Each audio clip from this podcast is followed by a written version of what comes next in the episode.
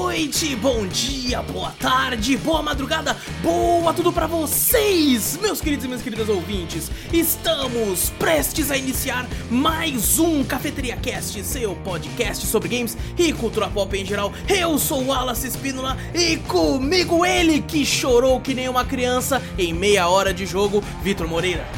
Fala pessoal, beleza? E também com ele que assistiu meia hora do game e já decidiu que ia comprar o jogo, Fernando Zorro. Salve, povo! Peguem sua xícara ou copo de café, coloca um pouco de canela e vem com a gente, seu bando de marvados e marvadas, para o meu, o seu, o nosso Cafeteria Cast.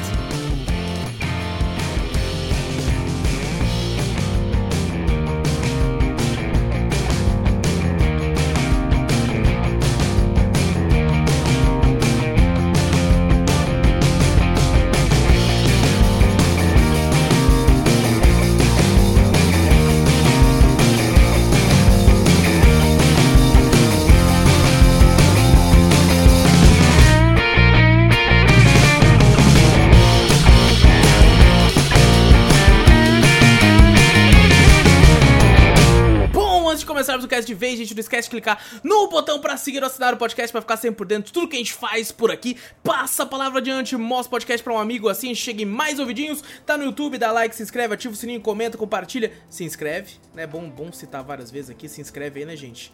Porque, né, pra gente ir melhorando, né, o gráfico, a porcentagem. Funcionou, hein? Funcionou, já uma galerinha já tá se inscrevendo, mas ainda é pouco. Muito pouco. Sim. Tipo assim, dos 92% foi 0,5%. Então, tá. Já é algo. Não é algo tão grandioso, mas já é algo. E manda e-mail que a gente sempre lê no final do podcast principal. E-mail manda pra onde, Vitor?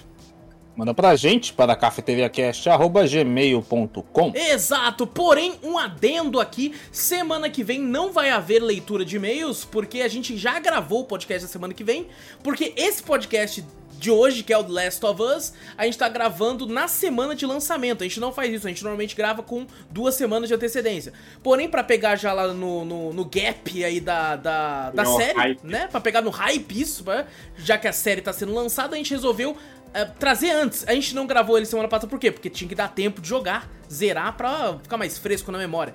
Então a gente já gravou o podcast que vai ao ar semana que vem, então por isso não vai ter leitura de e-mails. Então fica aqui também escrito, né? Escrito na mente de vocês, né? Falado. Que se você mandar um e-mail, a gente vai ler só no outro podcast, que é o 163. Não vai ter leitura no da semana que vem, que é o 162. E hoje é 161, né? Como você já deve ter visto aí. E é meio que isso, só pra ficar por dentro dos avisos. Eu tenho que colocar um quadro novo aqui nesse comecinho, que é quadro de avisos. Aí a gente passa quando tem avisos, tá ligado? E esse é um aviso importante. E bom, vai na Twitch também, Cafeteria Play, segue por lá. Tudo que a gente fala tem link no post, link na descrição. Você clica e vai pra onde você quiser. E agora eu coloco os nossos rostos aqui. E devo dizer, eu vou colocar uma... Eu não quis mexer no Premiere, porque normalmente eu pego os trailers do jogo que a gente vai falar e fica rodando em looping. Só que eu tava com preguiça de abrir o Premiere, e aí eu usei o programa que eu uso pra converter o vídeo, né? Porque às vezes eu pego um vídeo que tá no formato que o Premiere não aceita, aí eu tenho que converter. Aí é um programinha baratinho que eu tinha pego na Steam de conversão, e ele também tem a função editar. Aí eu falei, já tô com ele aberto, deixa eu colar os 2 trailers e já sai. Só que ele saiu com uns efeitos que o próprio programa pôs, que tipo assim, vai pra uma cena, ele meio que, tipo, vai pra um lado, vai pro outro, assim. Mas é o que tem, tá ligado? Aqueles vídeos de YouTube, o cara tá aprendendo. É tipo isso. Aprendendo mas, edição. Se me irritar muito, eu clico no outro vídeo dos trailers separado ali. Tá certo? Então é isso. Gente, hoje a gente tá aqui pra falar sobre The Last of Us, o jogo clássico. Não estamos aqui pra falar do remake, estamos aqui pra falar da versão tradicional, junto com a remaster, que é basicamente a mesma coisa. Game esse que foi lançado no dia 14 de junho de 2013, no último ano aí, basicamente, de atividade do PlayStation 3, né? E foi desenvolvido pela Naughty Dog, publicado pela Sony.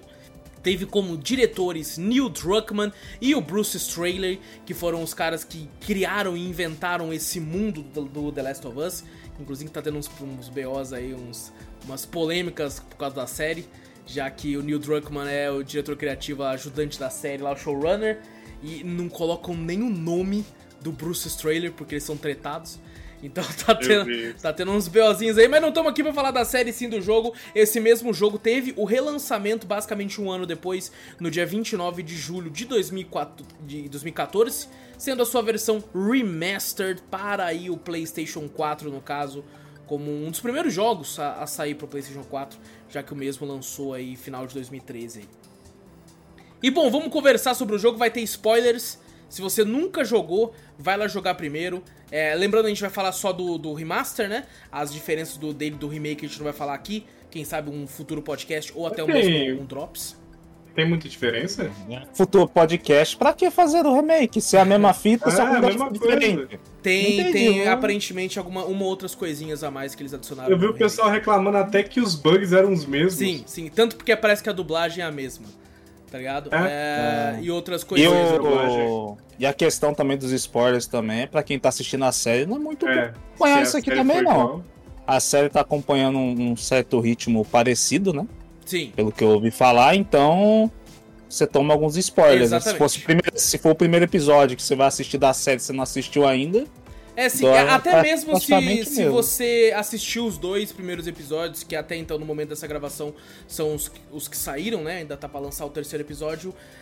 Muito provavelmente, se você ficar nesse podcast, você vai saber o que vai acontecer no fim da série. Pelo menos no final da primeira temporada, porque tá seguindo, aparentemente, bem fielmente ao game, com algumas diferenças ali de narrativa, né? Estão colocando algumas cenas que tem no jogo que são mais curtas, eles estão expandindo mais na questão de narrativa, e obviamente no jogo você tem o fator gameplay, né? Que na série não tem como. Então, se você ficar, você provavelmente vai ter spoiler. Então jogue primeiro, ou até mesmo assista a série inteira, e depois que você assistir, você já se fudeu pra caralho. Porque a série tá com spoiler pra caralho, tá ligado? Então, se você assistir a série, provavelmente já pegou spoiler pra caralho também. Eu ainda acho que vale a pena jogar, mas em questão do que vai acontecer, você já vai saber.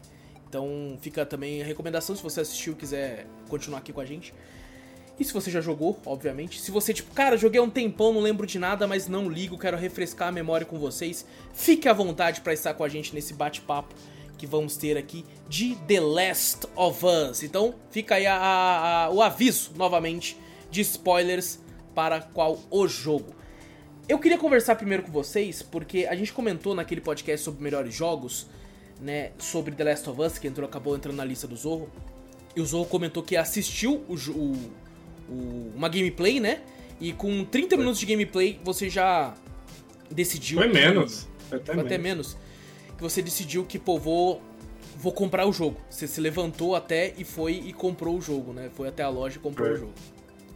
E o Vitor, tu jogou no... Foi o primeiro jogo que veio no seu PlayStation 4, né? Exato. Até então, foi a primeira vez que você tinha jogado, né? O game em si. E você pegou, tipo assim, como era o seu único jogo, você jogou até o final, né? Sim, joguei até o final. Entendi. E, bom, pra mim, eu tinha visto a gameplay. Na época eu não tinha o PlayStation 3 ainda. Eu comprei o meu PlayStation 3 em 2014, então já tinha sido lançado o Play 4 quando eu comprei meu Play 3, e tipo, fiquei com ele na mente. Até então eu só tinha visto meia hora de gameplay, não fui atrás de assistir a gameplay completa e tal, porque eu nunca fui de assistir essas sagas de gameplay, sabe? Então, assim, pra mim nunca achei que... Nunca segui isso, mas já tinha assistido meia hora de gameplay e nunca tinha saído da minha cabeça. Até que então eu comecei a jogar no Play 3, acabei abandonando porque eu tinha muito jogo, e depois peguei pra jogar no Play 4, abandonei ele várias e várias vezes, até que no ano passado eu tinha pego um save meu já e terminei, e dessa vez pra esse podcast eu peguei do começo até o final, mesmo assim, tipo, numa vez só, pra finalizar o game. Vocês chegaram a jogar de novo pro podcast? Aham, joguei de novo também. Desde o zero também de novo, nem peguei o New Game mais, né, dá pra você fazer. Sim. Mas eu peguei do zero mesmo, só pra ter aquela dificuldade de novo e tudo de novo, né. Mas uma coisa que tava liberada era a roupinha, então não faz diferença. Sim. Tá certo, tá certo. Bom, eu peguei também pra jogar desde o começo, pra ter essa frescor na mente. E algo que eu queria dizer de cara, né? Você jogou a versão original, né, Zorro? No hardware original. No CD ainda, né? Que é, dizem que o download mais lento, né? Mas, velho, impressionei ainda, velho. É. Caramba. Ainda, tipo assim, o primeiro load do jogo, que quando você aperta o New Game, é extremamente demorado. Parece uma... quando você tá dando load no GTA V. Só que quando você já... tipo, é estranho quando você já deu esse load já e você vai continuar o jogo, só clica em continuar. Depois você desliga o console, liga de novo. É extremamente rápido pra dar load. Só, pô, dá load. Já vai. E você morrendo também, extremamente rápido. Só é chato você ver cutscene toda hora, né? Mas morreu ali, já aperta X e já voltou direto. Legal. Impressionante. Não, é impressionante graficamente falando também pra época do Play 3. E eu vou dizer, eu e o Vitor, a gente jogou no PlayStation 5. E, cara, o jogo, ele continua muito bonito. Obviamente, você percebe que são gráficos mais antigos. Mas continua extremamente bonito. Diversas partes eu até me impressionei. Eu falei, caralho, tá bem bonito isso aqui. E tá muito bem fluido, sabe? Ele no PlayStation 5 tá rodando a 60 FPS. Então, não vi queda nenhuma. O máximo que eu vi no Play 5 teve momentos que, tipo, de longe eu tava olhando uma parede e ela meio que acendia e apagava. Sabe, assim? Meio distante, assim. Eu falei, caralho, que porra é essa? Eu chegava perto e ela parava. Certo? Mas foi o máximo, assim, de erros que eu vi no game. Eu não sei se tipo, assim, tá rodando muito rápido, né? Pelo SSD e tal, se ele tem esse problema de texturas, mas foi pouquíssimas vezes, tá ligado? Funcionou muito bem. Eu tive algumas, infelizmente a versão do PS3 tem alguns bugs a mais aí, alguns problemas a mais. Sim, sim, imagino, porque principalmente pelos gráficos que foram colocados na época. Eu lembro que quando eu assisti gameplay no YouTube, eu me impressionei, eu falei, caralho, essa porra tá rodando é um jogo, né? Que loucura.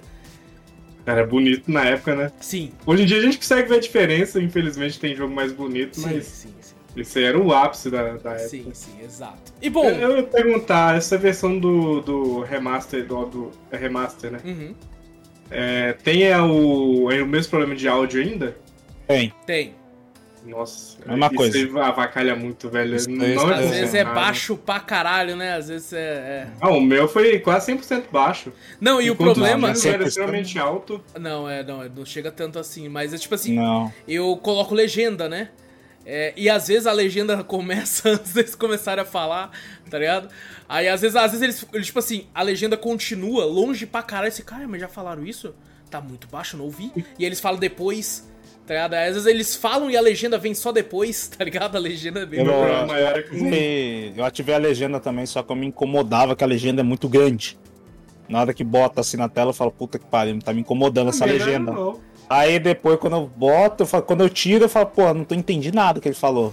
Fala tão baixo, eu só entendo a reação. Fala, deve estar conversando sobre isso aqui, então, foda-se. Eu não tenho problema com legenda grande, porque como eu jogo muita coisa em live, a galera enche o saco e pede. Legenda grande. Sim. Então já me acostumei muito com as letronas na tela. A do PS3 não é grande, ela é pequenininha. Ela é até bem minúscula, assim, se for ver. É consideravelmente média, grande, assim, pelo menos que eu botei lá. Eu não sei se tem como alterar, né? Acho que não, né? Procurei e não achei, não. Não sei. Acho que não. Mas eu tava tendo um problema com o áudio do Joel. O Joel, por incrível que pareça, era pra você ouvir melhor. E ele era o que eu menos ouvia naquelas horas de andar, assim. De vez em quando eu sentia a voz dele meio bem no fundo. Às vezes, tipo assim, eu tava do lado da Ellie e parecia que eu tava lá atrás, tá ligado? Conversando com ela. E ela, tipo, do seu lado e você lá atrás. E já aconteceu de eu me afastar dela e ela parecia que tá do meu lado, falando alguma coisa. Já aconteceu isso aí também. Mas, bom, já falando então já da dublagem, o jogo eu acho que tem uma excelente dublagem, principalmente pra época, né? A gente não tava acostumado a ver jogos dublados. Mas eu me incomodo muito até hoje com a voz do Joel, mano. Eu não acho que combina. Não acho que combina. Não sei. Eu acho que ele parece que tem uma voz de 70 anos de idade. Tá ligado? É muito velho pra ele, mano. Eu prefiro a voz dele do que a voz do original. Nossa, eu acho que o ator, o Troy Baker, faz um excelente trabalho no original, mano. Nossa, me incomoda demais, cara. Porque no começo o Joel tem o quê? Uns 40 anos naquela primeira cena. E ele já tem uma voz de 80 anos, porra. Caralho, meu Deus do céu. O cara é um vozeirão, velho. Nossa, muito velho. É muito idoso a voz dele, na minha opinião, mano. E não é problema do dublador. Eu acho que o dublador faz um bom trabalho. Eu só não acho que combina pra mim a voz dele. Eu acho que combina. Tipo, até o dublador é meio velhaco assim, meio...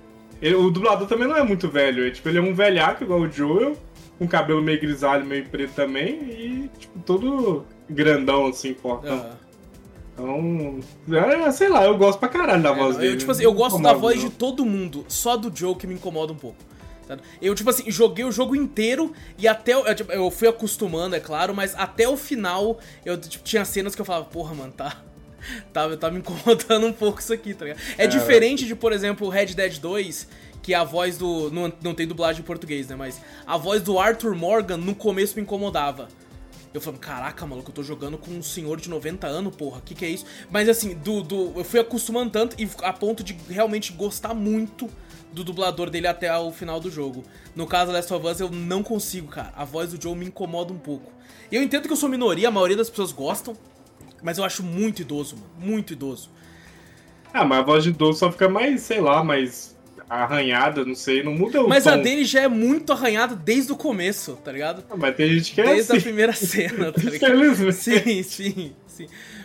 Você viu primeiro em inglês ou você viu primeiro em... Eu vi tudo em português, eu fui ver em inglês bem depois, Ah, tá. Sim. Eu achei que geralmente tem isso, né? Esse baque que a gente tem, é quando a gente vê de uma forma, depois a gente troca pra outra e a gente vê, nossa, que horrível. Sim. Mas bom, a gente tem esse início, né, de game que, na minha opinião, o começo de The Last of Us, ele pra mim é tipo o top 5 melhores inícios de um videogame já feitos. Sabe, ele te prende, ele te conecta, tanto que eu acho que após esse início, ele até tem uma certa dificuldade pra te prender de novo do jeito que ele te prende no começo. Tá? Porque, cara, é um começo completamente genial.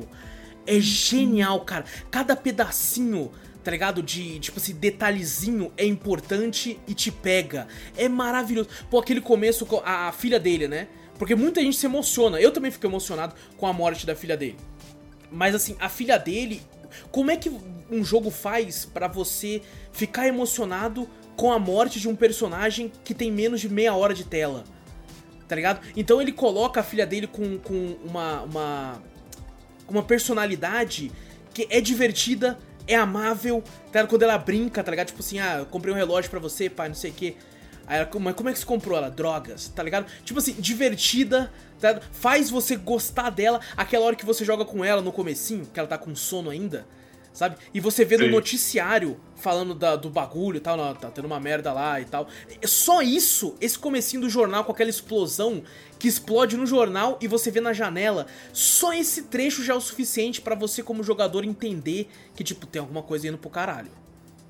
Tem alguma parada ele faz questão de botar você na pele dela, né? Sim. Só pra você ter esse impacto maior. Exato. E, cara, é tudo muito genial esse começo, mano.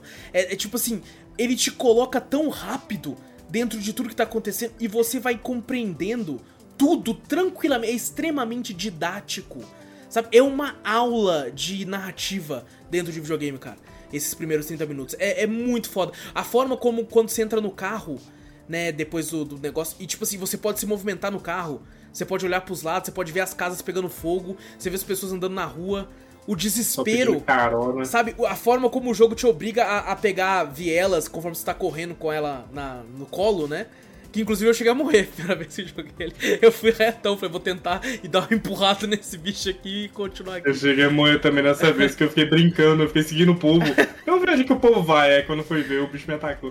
Cara, é muito didático, é uma aula de gameplay e narrativa nesse começo, ele vai te guiando, sabe? O desespero, porra, aquela hora que você tá correndo e tem uma luz no chão que aumenta a sua sombra e você tá correndo e vem a sombra do bicho grandona atrás de você por causa da luz no chão, tá? E você entra em desespero, que você fala, caralho, o bicho já tá aqui, porra, o bicho já tá aqui! Mano, é genial, cara, Se esse jogo fosse só um teaser... de meia hora, seria uma das paradas mais surreais e incríveis já feitas na indústria.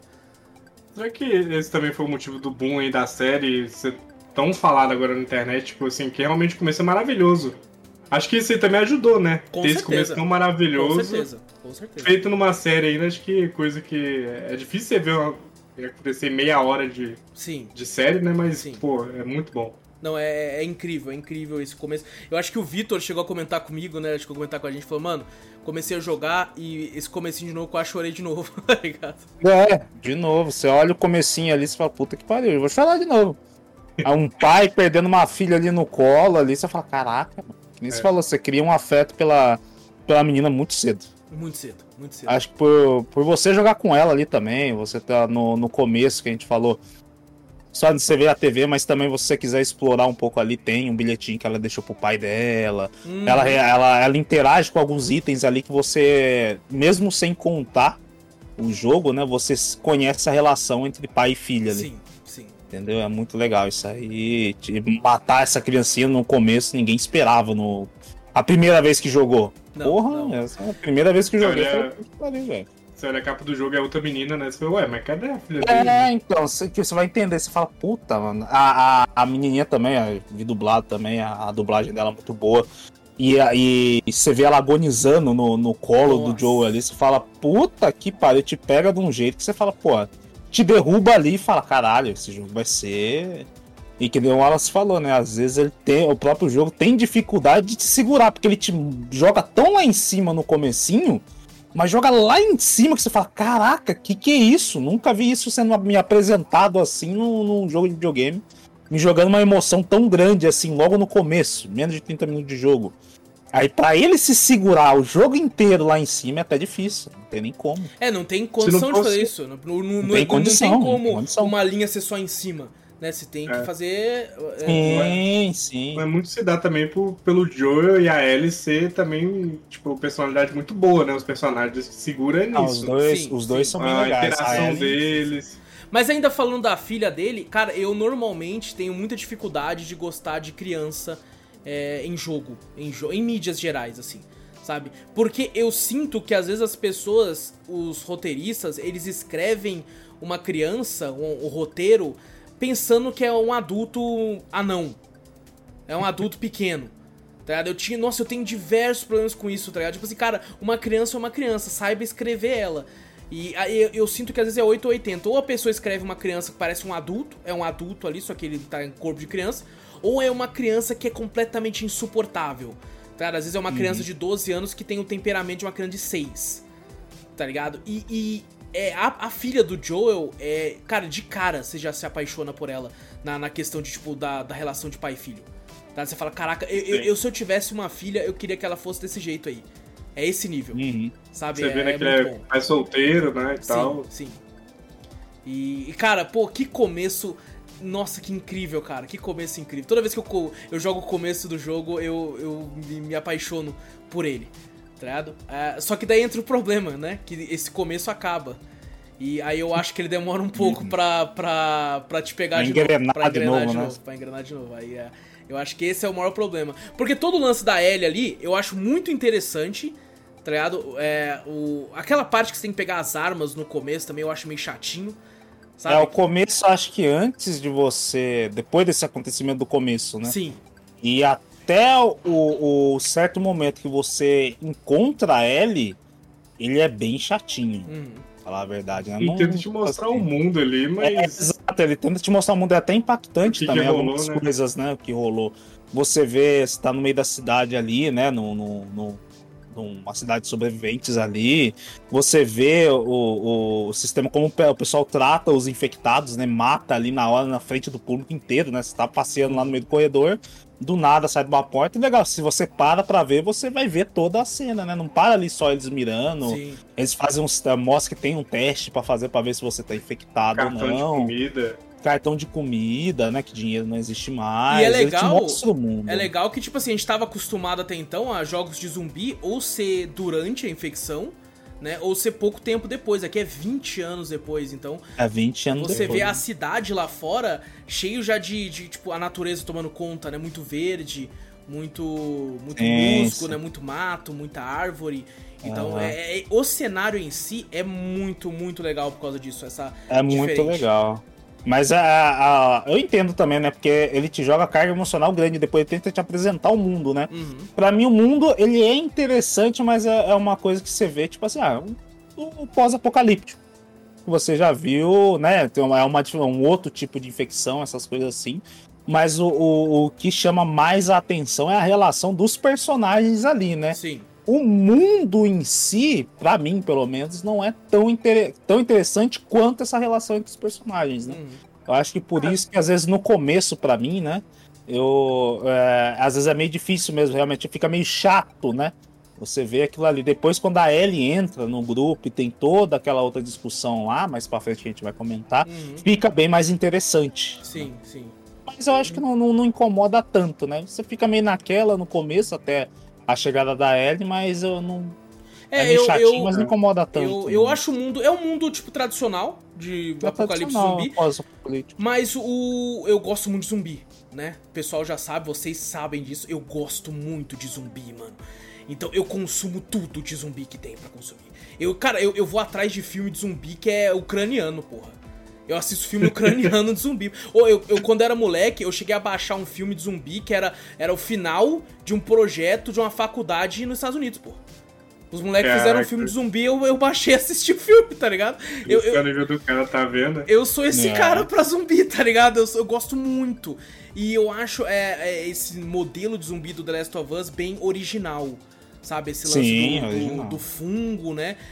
Que conforme a infecção vai piorando, vai criando novas formas, porque o fungo vai, por exemplo, destruindo você e os seus olhos. Então tem diversos tipos, tem os corredores, que é quando o zumbi acabou de virar zumbi, né? Então ele ainda tem uma visão. Quando ele perde essa visão, ele vira os estaladores, que inclusive o som que eles fazem é aterrorizante, mano.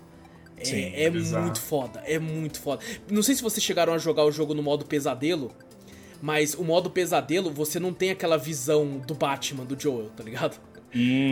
Dá pra desativar no menu. No menu se também? Você quiser. Então, no modo pesadelo, você tipo assim, você só não tem, tá ligado? Então você tem que ir meio que, tipo, como se fosse a vida real, mano. Você olha ali no cantinho e fala, cara, isso aqui tem jeito, tá ligado? E o grande questão do jogo é que me fez abandoná-lo diversas vezes é porque o The Last of Us, ele finge que não, mas a realidade é que ele é um jogo de stealth. Como assim finge que não? Pra mim, ele joga quase na cara. Ele finge stealth, que não, porque às vezes ele fala assim, não, ó, você pode... Né, ir no stealth, mas verifica que você tem coisa suficiente pra atacar. Você pode atacar também, porra nenhuma, tá ligado? Jogo de stealth. É muito claro. E eu sou uma bosta em jogo de stealth, tá ligado? Eu também sou horroroso. Nossa, eu sofri muito nisso. Nossa, como... O stealth deles é bem difícil também, porque não é inimigo idiota que você vê em alguns jogos de stealth que fala é stealth, mas os inimigos são meio idiota. Aqui não, pelo menos eu joguei no normal. Eu falei, cara, que visão além do alcance esses bichos tem daqui a pouco. Do nada fica aquele barulho de alguém que tá me vendo. Eu falei, cara, mentira, tá onde? Os humanos eram mais burros que os bichos. Os humanos é mais burros que os bichos, eu também acho, tá ligado? Você fala, caraca, mano, você fala, pô, onde você tá me vendo? Não é possível, não. Tinha uns bagulho que... E principalmente a questão que você falou, né, de ser stealth... Porque eu não sei se isso aconteceu comigo, se foi bug ou se é do jogo em si. Eu acho que é do jogo em si. Mas quando você gasta a bala lá, matando bala tal. Se você morre, né? Quando você dá o retry do bagulho, realmente pra você voltar como se você não tivesse feito aquela fight, sim, né? O filho da puta, você aperta X, quando eu vou ver, eu gastei as balas. Que eu falo, ué, comigo não aconteceu isso, não foi bug, mano. Isso comigo, porque toda vez que eu morria, aparecia lá, tipo assim, fala, não, beleza, eu morri, fala, aperta X, apertei. Eu tava com 12 balas, gastei, sei lá, 6. Aí do nada, beleza, tá com 12 pra morrer. Ah, beleza, apertei X, pra mim voltar com o quê? Com 12 balas. Aquele momento não aconteceu no jogo. Fui ver, vou conseguir. Caralho, pra mim não. Nossa, se tivesse acontecido comigo, eu tinha ficado uma puta. E daqui a pouco tinha uma parte mó difícil, que era um pouco mais pra frente, que tinha uma porrada de inimigo humano ali, né? Na treta, e ele me deu um retraio no filho da puta num cantinho que eu fiquei, que os caras já estavam entrando. Que eu falei, puta, não tem nem aonde pra eu me esconder, eles vão me ver, certeza. E com pouca bala, tinha gastado, eu falei, não, vai se fuder. Aí toda vez que eu morria, pra não acontecer isso, quando eu ia começar a animação de cair, ou algum instalador ia me pegar, alguma coisa assim, começar a animação de kill, eu nem vi a animação de kill direito. Aperta start, é reiniciado o último ponto. Aí voltava. Aí voltava.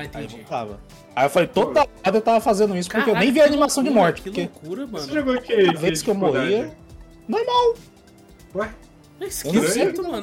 Faria sentido isso sendo uma dificuldade mais elaborada. Será que você não jogou no hard sem querer, não reparou? Não, no hard era fazer isso. Não, porque tava muito difícil, que os bichos tava me enxergando de um jeito. Não, eu vou te falar, eu joguei no normal também, porque não tem nem como platinar mais, porque não tem online. Eu falei, então só foda-se. Foi por isso que o Alisson não jogou no Foi exatamente. Platina. Exatamente. Vou saber. Provavelmente quando eu for jogar no remake, aí eu jogo no hard pra platinar. Mas eu, tipo assim, tive dificuldade pra caralho. Pra caralho. Nas partes stealth, não tinha jeito. Acho que toda a parte stealth, acho que só foi uma ou duas áreas no máximo que eu passei full stealth. Eu também. Porque, tipo, o cara não percebeu, foi muito raro. Nas outras, eu nem me arriscava muito. Eu via, tinha recurso, velho, vou ter que partir pra cima, porque não tem como eu ir de um jeito dos caras não me ver. Não tem como. Alguma hora eles vão me ver, mesmo se eu for no stealth, eles vão me ver lá na frente e aí eu vou me fuder, porque não vai ter aonde eu me esconder, que eu vou estar lá na frente e todos vão vir pra cima de mim. E uma coisa que eu sinto também no jogo é que o autosave dele é meio qualquer coisa. Porque tinha momentos que eu conseguia fazer stealth pra caralho num cenário com muito inimigo. Aí eu já tava lá na puta que pariu, um cara me via, me matava e eu voltava lá na casa do caralho. Volta tudo, tem bastante. E já aconteceu de, tipo assim, eu avançar pouquinho, morri e voltei de onde eu tava, tipo assim, no avançar, tá ligado? Eu falei, caralho, é meio inconstante o autosave. O checkpoint deles é muito estranho. Eu salvava pra isso, pra não ter isso, eu salvava e fazia meu próprio checkpoint ali. Então direto eu abria o menu, ficava salvando quando podia, né? Porque tem hora que você não pode salvar, se estiver no meio da treta. Eu não sei como, mas no PlayStation, pelo menos no 5, é super lento pra você salvar. Eu ia falar isso agora, eu acho chatíssimo salvar, porque é muito devagar, velho. Você aperta Start, aperta pra salvar. Aí ele vai daquele menu Play 3 da vida, tá ligado? Que é tipo... Primeiro jogo aparece lá, salve automático, tá lá. Eu falei, então é só clicar aqui e tá salvando automático. Ele salva automático, para de salvar automático, ele abre a tela do PlayStation. Eu achei que era só do PS3 tinha isso. Não, é o mesmo trem, é a mesma coisa. No 4 era a mesma coisa. A gente jogou versão de Play 4, no Play 5 é a mesma fita também. Sim. Acho que a maior diferença aqui vai ser que o jogo roda 60 FPS. Então... Às vezes eu pensava em apertar Start, que na época eu salvava bastante no Play 4, que eu pensei que tinha escolhas, né? Entendi. Poderiam afetar a minha história, né? E eu tinha save pra caralho naquela época lá. Hoje, daí depois que eu vi, falei, velho, é um caminho só. Aqui não é na escolha, é uma história do ali, começo, meio e fim. É aquilo ali. Você, não tipo tem assim, tem até, coisa, né? Por exemplo, na DLC lá você pode ter uma parte que você pode perguntar um negócio que tem 4 tipos de perguntas, mas não tem alteração. Mas não tem alteração em nada, então mas em questão de história. Falar do save foi interessante, que eu vi meus saves, eu joguei em 2013, aí depois eu joguei em 2017, aí agora eu voltei a jogar em 2023. Olha, tinha isso tudo de save lá, deixei lá quietinho os saves estavam lá e fui jogar novo jogo. No do Play 4 não ficou salvo nada no meu. Pelo menos eu vi lá, não tinha nada. Mas dá pra saber que tu jogou em 2015, porque no seu troféu tem a data. No troféu sim, mas o save em si, né? Falei, será que tem algum save meu? Né? Será que eu vou conseguir continuar ou fazer alguma coisa assim e tal? Não, realmente tá zero. Você tinha que ter baixado da sua conta do PlayStation, lá na nuvem. Fica salva lá. Aí, tipo assim, quando você formata o PlayStation da vida, ele deleta. Se você quiser de novo, você tem que baixar. Quando eu zerei no ano passado, eu baixei o meu save antigo, tá ligado? Só dessa vez que eu peguei, tipo, do começo, meio e fim, assim, de uma vez. Mas eu vou falar, cara, a pior parte do jogo pra mim, a pior parte, e eu digo pior tanto em gameplay quanto em narrativa, é a cena que você tá com a Ellie. A gente vai conversar sobre o bagulho da Tessa ainda e tal. Mas você tá com a Ellie e você tem aquela cena que você tá preso, que tipo assim, o Joel decide pelo outro caminho, você é pego pelos bandidos. E é tipo assim, é gigantesco o lugar e tem bandido pra caralho. É tanto bandido que tem uma hora que... É aí que me quebra. Porque, tipo assim, é muito gameplay de stealth nessa parte, é muita gente. E eu fiquei pensando, mano, não faz sentido. Tipo assim, como eu falei, eu consumo muita coisa de zumbi. Muita coisa. Não tem o menor sentido existir uma quadrilha tão grande num apocalipse zumbi, mano. Não, é mais que uma cidade, porque tem uma hora que um vigia chega e fala: o cara matou já 76 dos nossos vigias. Eu falei, caralho, eu matei isso tudo. Eu fiquei pensando, porra, não é possível que eu matei isso tudo. Quando ele fala isso, eu falei, não é possível, mano. E não é tipo assim, você pensar, matei 76, deve ter mais uns 10. Mano, você mata mais uns 40, tá ligado? Pra sair, velho. É muita gente, cara, é muita. Será que não é porque depois dos 20 anos tem um monte de gente? Porque teve muita gente que nasceu no Apocalipse, né? Não, mas ele falou que eles não aceitam criança lá. tá ligado? Eles falam que eles matam as crianças. Tanto que o cara que você encontra, acho que é o Lucas, né? Ele fala assim, eu sabia que você não era ameaça porque eu vi você com ela, eles não aceitam criança aqui. E não tem uma mulher também, né? Não tem nem como gerar a criança. E, cara, porra, é muito difícil você conseguir comida pra, sei lá, 20 pessoas, tá ligado? Pra mais de 100, porra, haja rato pra você cozinhar, maluco. Porque mas eles eram canibais. É engraçado, sim, é engraçado. É. Não sei se eram, porque eles matam uma mulher com um carro, ele olha pra ela e fala, não tem sapato, não tem roupa, não tem nada, vamos embora. E vai embora. Os canibais são os outros, que você encontra depois no jogo. Mas são os mesmos caras que você mata nessa base são os parceiros desse cara. Não, é outros caras, pô. Porque você tá em outro lugar da cidade, pô, você tá lá na puta que pariu lá já. Então, mas ele falou que ele mandou gente pra cidade. Ele mandou gente na faculdade. Entendeu? Aqueles caras lá que quando você tá na faculdade, tá ligado? E vai aqueles caras lá atrás. Aqueles caras eram do bando do David. Uma faculdade é depois. Exato, por isso que é outro cara, tá ligado? Por isso que é outro grupo. Não, é o mesmo... Não, pera, é o grupo desse cara da neve que você tá falando, né? O da neve são canibais, exato. Então, eles que mandam gente pra cidade lá, quando você encontra o menino lá, esse é outro grupo, Zô. Esse é outro grupo. Não. É outro grupo, pô, tenho quase certeza. Porque ele fala que ele mandou o grupo e... Ele mandou pra faculdade, grupo... pô. Quando você vai pra faculdade, você acha que você encontrou o laboratório? Não, a faculdade é depois A faculdade é o final do jogo. Não, o hospital é o final do jogo. A faculdade, você chega lá, você chega na faculdade e descobre que não tem vagalume. Aí no final do jogo é o hospital. É, que eles foram pro hospital, né? Eles saíram de lá, exatamente. Da faculdade lá, e foram pra aquele outro hospital lá. Isso. Quando chega que, na verdade, a faculdade é quando o Joel cai, se machuca, e a Ellie vai, o Joel leva... Ah, é verdade, se machuca na Ellie só machuca na faculdade. Exatamente. Ele mandou os caras pra essa faculdade. Isso. E é interessante que essa parte que você tá nessa cidade, com esse grupo, você vê que eles comem ratos. Que tem uma caralhada de rato na grelha, tá ligado? Você passa assim, aí você vê os ratinhos na grelha. Porque direto eu passo e falo, caramba, tem rato pra porra aqui, hein? Nossa, se eu tô aqui, fazer o quê? Tem que comer rato pra caralho. Aí você passa na grelha e você vê lá ratinho lá, fala, caralho, olha aqui, mano. Os caras tá comendo rato mesmo. É uma coisa que aconteceria, né? No apocalipse zumbi, né, do bagulho. Você vai comer o que tiver na frente, menos carne humana, aí eu já acho mesmo. Tô falando os ratos, né, se procriar, né? Ah, com certeza. Porque daí, vai ter gente pra caralho. Aparentemente a gente percebe que os zumbis do The Last of Us não comem animais, né? Eles só vão atrás de humanos. Eu gosto desse conceito quando não caça bicho, tá ligado? Quando os bichos conseguem ficar de boa e o negócio deles é humanos, eu acho legal. Tanto que tem a cena da girafa, né? Que é uma cena que a primeira vez que eu vi, eu tava andando assim, né? Aí eu vi uma sombra, falei... Aquilo era uma girafa, a primeira vez o incrível você pensa assim, fugiu do zoológico, né? Uhum. Mas o leão também deve ter fugido do zoológico. Porque... Cara, deve ter um casal de girafa, né? Porque pra girafa ter se procriado... Tinha girafa pra caralho. Girafa bebê, inclusive, assim, nascida. Você fala, caralho, daí daqui a pouco tem que contar o leão, os macacos que encontram macaco. É verdade. Mas voltando um pouco agora, vamos falar da história. Cachorro, velho, cachorro selvagem, né? É, porque a gente tem uma missão dada pela Marlene, que é, eu tenho um pacote. Porque ela que pegou a arma do Robert, né? E fala, eu tenho um pacote... na verdade, a primeira missão, né, que a gente, depois do Joel, né, 20 anos depois, ele... é entregue lá pra pegar contra o Robert lá, né? Pegar as armas e tal, os negócios que parece passar da perna na Tessa, os caras. Tentaram matar ela. E é meio difícil você já encarar depois que você vai conhecendo mais o Joel, né? Porque esses 20 anos que passou, não foi apresentado o que o Joel passou, né? É falado. E você só é falado e comentado entre eles, né? Eles não são, pensando... eles são uns mocinhos, em parte, né?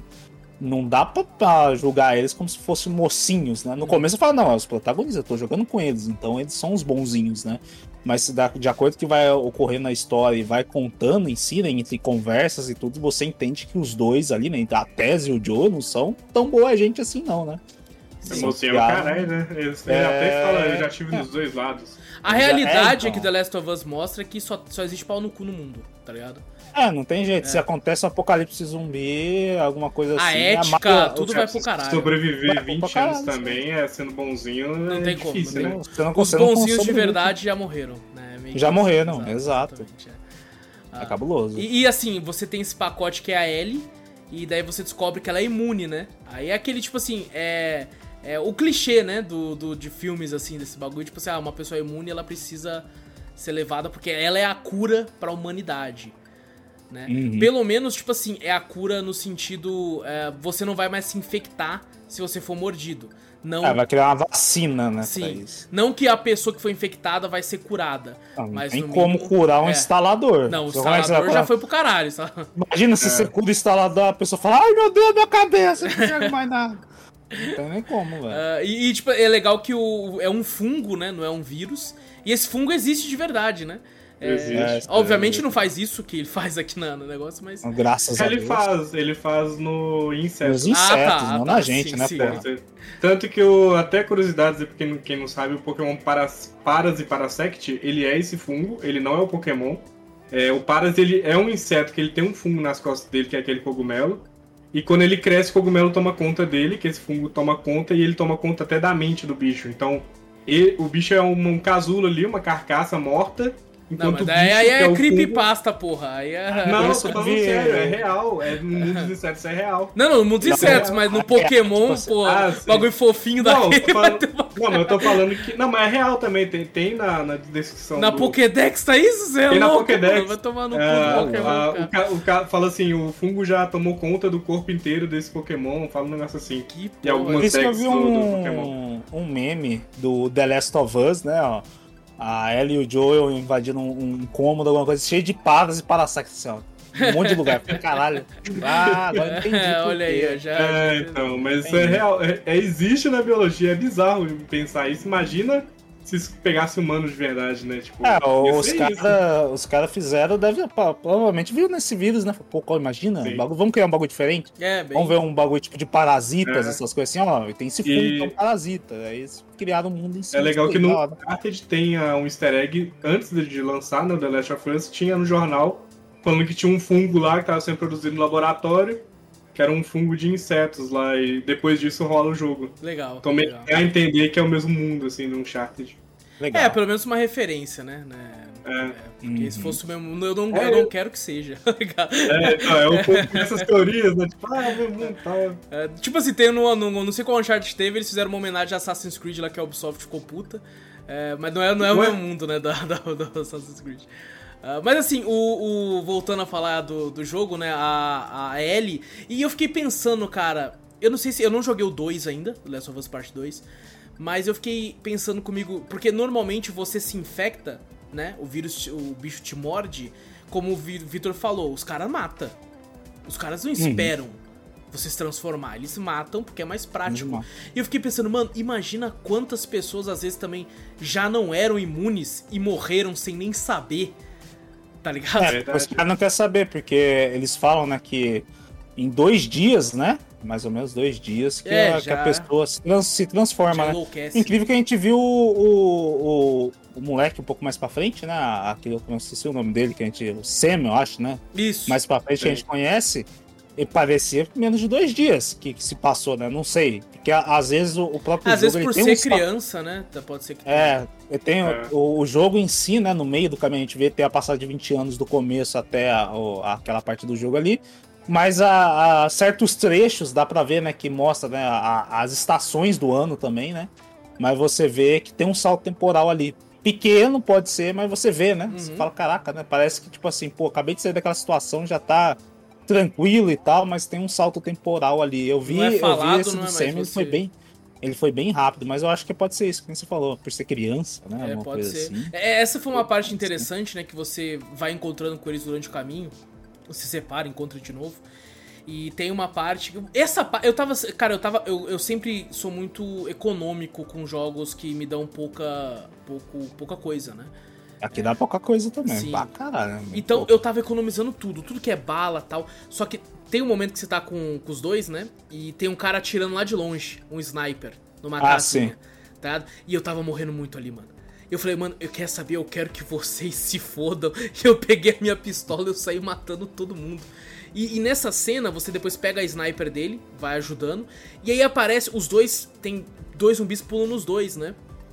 E, cara, quando eu vi aquela cena, eu fiquei, nossa, eu acho que quem eu escolher atirar aqui, o outro vai ser mordido. A primeira vez que eu joguei, né? Uhum. Eu pensando assim, eu falei, puta, e agora, e agora? Aí eu salvei o moleque. Eu atirei primeiro no zumbi que tava com o moleque. Aí depois eu tirei no dele, eu falei, pô, deu pra salvar os dois. Aí eu fiquei, mano, mas será que ele foi mordido? Aí depois é mostrar que quem é mordido é a criança, né? E aí eu fiquei... É independente do que você... É, independente. Eu fiquei, quiser. Caralho, mano, mas eu jurava que eu tinha tirado no zumbi da criança, tá ligado? E sabe um negócio legal? Ele tenta pegar um Transformer, né? Tipo um robozinho na loja de brinquedo. E o irmão dele fala, não, o que eu falei? Nada de, tipo assim, bem centrado. Né? Tipo, ele até fala, pô, mas a bolsa não tem nada. Não, só coisa útil. Tipo, pô, deixa o moleque. Essa cena é legal, que eles vão embora. Se você para e fica olhando a Ellie, ela pega. Você vê ela pegando. Sim, eu vi. Ela ficou olhando desconfiada assim, ó. Ela ficou olhando, você vai um pouquinho pra trás, ela vai. É, exato. E eu fiquei olhando, falando, será que ela vai pegar? Ela não pega enquanto você tá olhando. Aí você dá uma andadinha, aí você vê ela agachando. Você vê. Ela agacha e pega. Olha, ela tá agachando pra pegar. Eu achei tipo... É um detalhezinho besta, mas é muito legal que esteja. Sabe, é a primeira vez que você joga, você nem percebe, não, né? Não você percebe. Vai deixar batido. Sim. Aí depois você olha assim, será? Aí tá lá, realmente tá lá, né? Sim, eu acho que o grande triunfo, assim, né, do Last of Us é esses pequenos detalhes, sabe? Porque qualquer outro jogo, foda-se, você ia entrar uma cutscene ali e depois falar assim, não, ela pegou, você só não viu.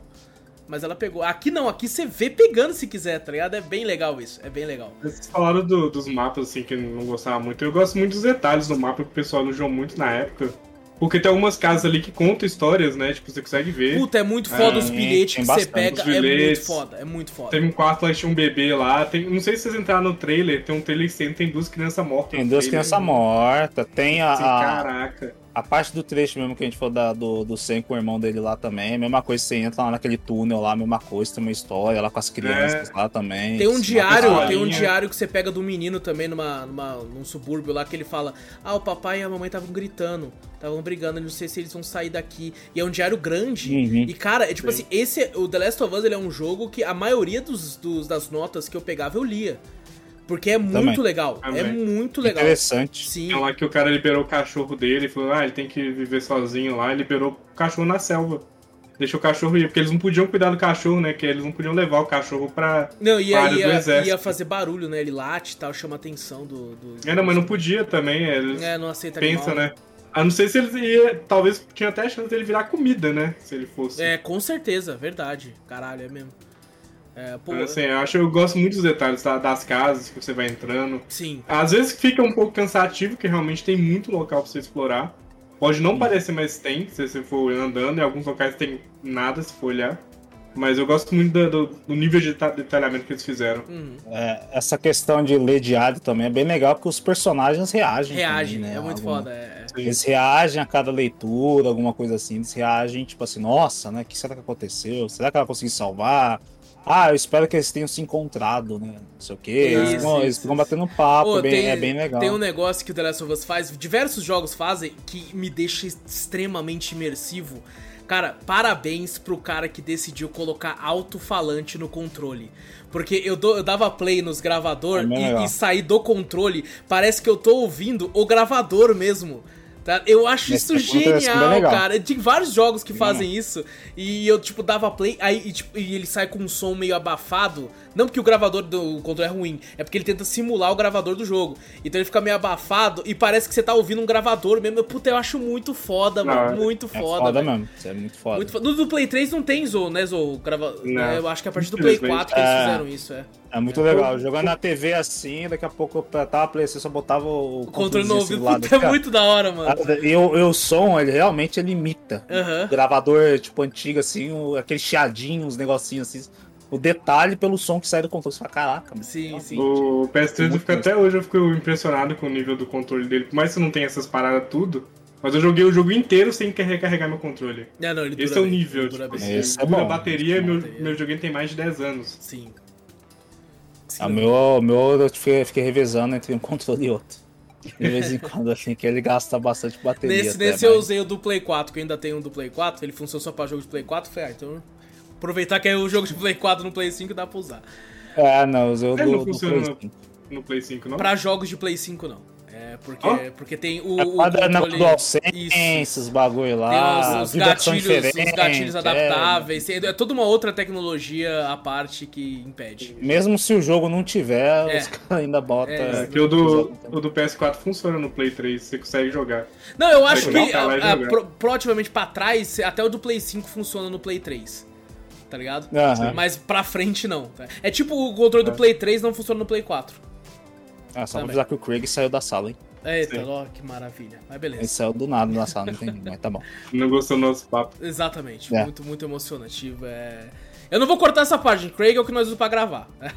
O legal também, eu gosto também, é bastante conversa que tem. Às vezes uma conversa entre a Ellie e o Joel, alguma coisa assim, que ela tá chateada num canto, ouviu alguma coisa, você consegue ir lá e conversar com ela. Fica até o ícone, né? Ela fica paradinha. Fica até o ícone, tá parada ali e tal, você pergunta, tem várias coisas pra conversar, interagir.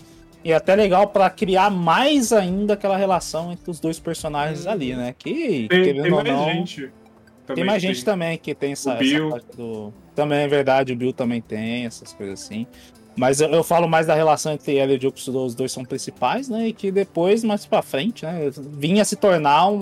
Ellie vinha se tornar a filha que o Joel perdeu, praticamente. Isso eu acho interessante, né? Porque é uma forma de você pegar ele ali, né? Ela tem basicamente a mesma idade que a filha dele tinha quando faleceu. E ela tem uma personalidade parecida. Meio brincalhona com algumas coisas e tal. Assim, obviamente mais adulta, porque crescer num mundo desse te transforma num adulto mais rápido, né? Você tem que lidar com situações que você não lidava. E sabe o que eu acho muito foda? É quando nas cenas que você tá com ela e ela faz algumas perguntas que, tipo, ela não consegue entender algo que é tão normal pra gente. Sabe? Tipo assim, ela lê um diário e fala assim, nossa, ela tá se preocupando se a roupa combina com outra. Eu não consigo entender esse tipo de preocupação. De verdade, ela não consegue entender. Porque pra ela, achar uma roupa que caiba nela já é uma coisa maravilhosa. Já é suficiente, né? Ela fala, pô, cabe aqui em mim, já era. Né? Ela não consegue conceber a ideia de que, pô, antigamente tinham diversas lojas, Riachuelo, Marisa, Renner, você tinha roupa pra caralho. Não tem essa concepção que a gente tem. Eu acho isso muito foda, mano. É que nem ela também, acho que você vai falar a mesma coisa que eu ia falar. É, do cartaz, né? Uhum. Tem um cartaz que é uma modelo e ela fala, nossa, por que ela é tão magra? Uhum. E falou, tipo, é porque as pessoas deixavam de comer por aparência. Ela, nossa, que burra, tipo, pra que isso, sabe? Não consegue entender, né? É tipo coisas que a gente tem normalmente, que é banal, e pra lá... Tem até, acho que, tem um filme, O Livro de Eli, né, que é o filme pós-apocalíptico também, que é bem legal, que tem uma hora que os caras falam, né? Encontram um papel lá que fala, cara, as pessoas jogam fora coisas que hoje em dia a gente se mata pra ter, tá? Tipo, sei lá, uma garrafa d'água. Às vezes você toma água assim e fala, pô, não tô com mais sede, não joga fora a água, tá ligado? E aí, o tipo de coisa que você mataria pra ter, né? É bem interessante. Uma coisa também que, na época, né, eu acho que eu joguei mais por jogar mesmo, assim, não compreendi. Hoje eu compreendi melhor, né, que é a questão do quanto a Ellie era foda. Eu falei, caralho, irmão, por que ela é tão foda assim quando o Joel se machuca? Uhum. Quando ela consegue fazer aquilo tudo, eu falei, caralho, o que essa menina tem? Eu falei, é protagonismo, né, vai se fuder. Aí depois, não, participou de uma escola militar, tinha treinamento, essas coisas e tal. Eu falei, e também, que nem você falou também, às vezes eu tava com a cabeça de uma criança de hoje em dia. Eu falei, uma criança de hoje em dia não faria isso. Mas ela foi criada, ela nasceu naquele mundo ali. Que já era criado, a criança é criada de um jeito pra sobreviver, né? Você não tem brincadeiras, não tem uma certa vantagem que a criança de hoje em dia tem, né? Ela nasceu já, né? Ela já nasceu nesse mundo, então... Ela sabia dar tiro... Ela sabia dar tiro e atirar com arco, né? Coisa que é muito difícil, né? Ela soube fazer a costura no Joel, pra aquelas coisas lá, para sangramento, um monte de coisa lá. Ela aprendeu, né? Umas coisas que ela tava numa escola militar ali também. Uma coisa seria, tipo, a filha do Joel fazer isso tudo. Aí a gente ia ficar, porra... então, exato, né? Porra, mas ela tem todo... E, inclusive, esse background todo é explicado até um pouco mais aprofundado na DLC. Na DLC, isso. Que é bem curta, mas explica bem, né?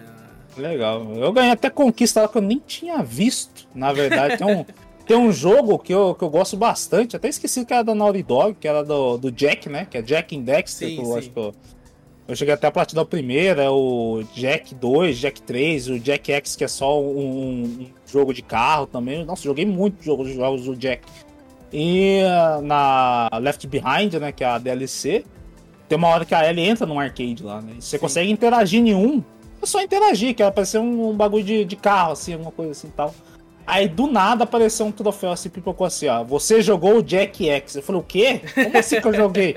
Aí, quando eu olhei na máquina, tá lá, é a do Jak. Falei, olha só, mano, não tinha reparado nisso, não tinha reparado. Eu achei muito foda, que eu falei, caralho, é um jogo que eu joguei pra caralho na minha época de Play 2. E eu gosto bastante desse jogo. E quando eu vi, eu falei, caralho, sabe? Eu não tinha interagido com tudo. E quando interagiu, eu vi, ele falou, você jogou Jak? Eu falei, caralho, é do Jak? E quando você olha lá, no fliperama tá lá, o desenho do Jak do jogo. A capa do jogo ali, eu falei, caralho, que foda. No New Game, você pode comprar roupinhas com o dinheirinho lá que você ganha. Eu não lembro como é que ganhava dinheiro, acho que não é zerando o jogo, acho que é no online. Mas você comprava a roupa, você compra a blusa do Jak. Ah, legal. Sem a blusa do Jak lá pra você poder vestir na L. Eu não sei se tem do Uncharted, mas eu sei que tem do Jak e tinha um outro lá que eu esqueci qual que era. Mas tem lá as roupinhas. Eu achei muito foda essa referência pra mim, assim. Falei, caraca, mano, pô, eu não esperava. Tava jogando lá, falei, pô, essa referência, assim, do jogo da Naughty Dog, que eu nem lembrava direito que era. Eu falei, caralho, mano, que foda. Eu achei muito foda essa parte, assim, pra mim. Sim, sim, bem bacana, cara. Tipo, eu acho muito legal esse carinho que a Naughty Dog tem com as suas franquias. Desde sempre. Você pega o Uncharted 4, tem uma cena que o Drake joga Crash. É. E você joga a primeira fase do Crash mesmo no jogo, assim. Foda. É bem legal, eu acho esse respeito que eles têm pela... Porque tem às vezes tem empresa que tem vergonha até, né? Tipo, não, a gente fazia esses jogos de plataforma, agora a gente faz jogo sério, pô. Aquela empresa morreu. Não, eles têm... Pô, a gente não esquece o nosso passado, eu acho legal quando a empresa faz isso. Respeitar as origens também. Exatamente. Pô, eles não seriam o que eles são hoje se eles não tivessem feito aquilo lá atrás, né? Exato. É bem legal. Mas, falando, eu acho a Tess muito foda, mano. Muito foda. Ela é barra pesada pra caralho. Muito cedo. Porque eu falo, porra, é um puta personagem. Mas a forma como ela morre, eu acho fantástica. Fantástica. Também é muito foda. Ela, tipo assim, ela tá infectada, ela acredita na causa, ela até brinca, né? Fala, olha isso aqui, ó, tem 2 horas e já tá pior que o braço dela, que tem 2 semanas, porra. Tá? E ela fala, vai lá, tipo assim, e ela morre matando uns caras, mano. Ela leva uns caras. E sabe o que é engraçado? Alô? Quando ela pede pra você sair, né? Eu tento subir correndo pra ver ela atacando os caras. Eu nunca consigo chegar a tempo, acho que não dá, né? Pra ver ela morrendo, tá ligado? Pra ver, tipo, ela... Não. No começo do jogo ela já fala, ele fala assim, 2 homens vieram atrás de mim, e eles saíram vivos, ela só ri, assim, sabe? Então ela matou os 2 caras sozinha. Sim. Você viu tão foda que ela é. E a dubladora dela também é fantástica. É fantástica, fantástica. Eu gosto muito dela, velho. A dubladora, mesmo a dubladora da Ari, do LoL, quem conhece aí. E ela dublou também aquela monja lá do Doutor Estranho. Eu lembro desses trabalhos que ela fez. Verdade. Eu gosto muito da voz dela. Não, ela é incrível. E, tipo assim, ela combina muito com a personagem, tá ligado? A voz nasceu ali pra personagem. Eu consigo ver claramente. E, cara, sabe um negócio legal? A gente vai falar isso melhor lá na frente, mas a série do The Last of Us tá com os mesmos dubladores do jogo. Então, isso é legal. Então, isso é bacana. Porque... Isso aí pra quem jogou o jogo, você fala, puta, já bate uma nostalgia que você fala, pô, com carinho, você já tem muito carinho. Agora eu vou poder ouvir os áudios do pessoal falando, que não deixava, né? É verdade, a interação, né? Então eles conversaram sobre isso, porque no jogo eu não entendi. Porra, já pensou se eles colocam igual, pra ficar igual o jogo?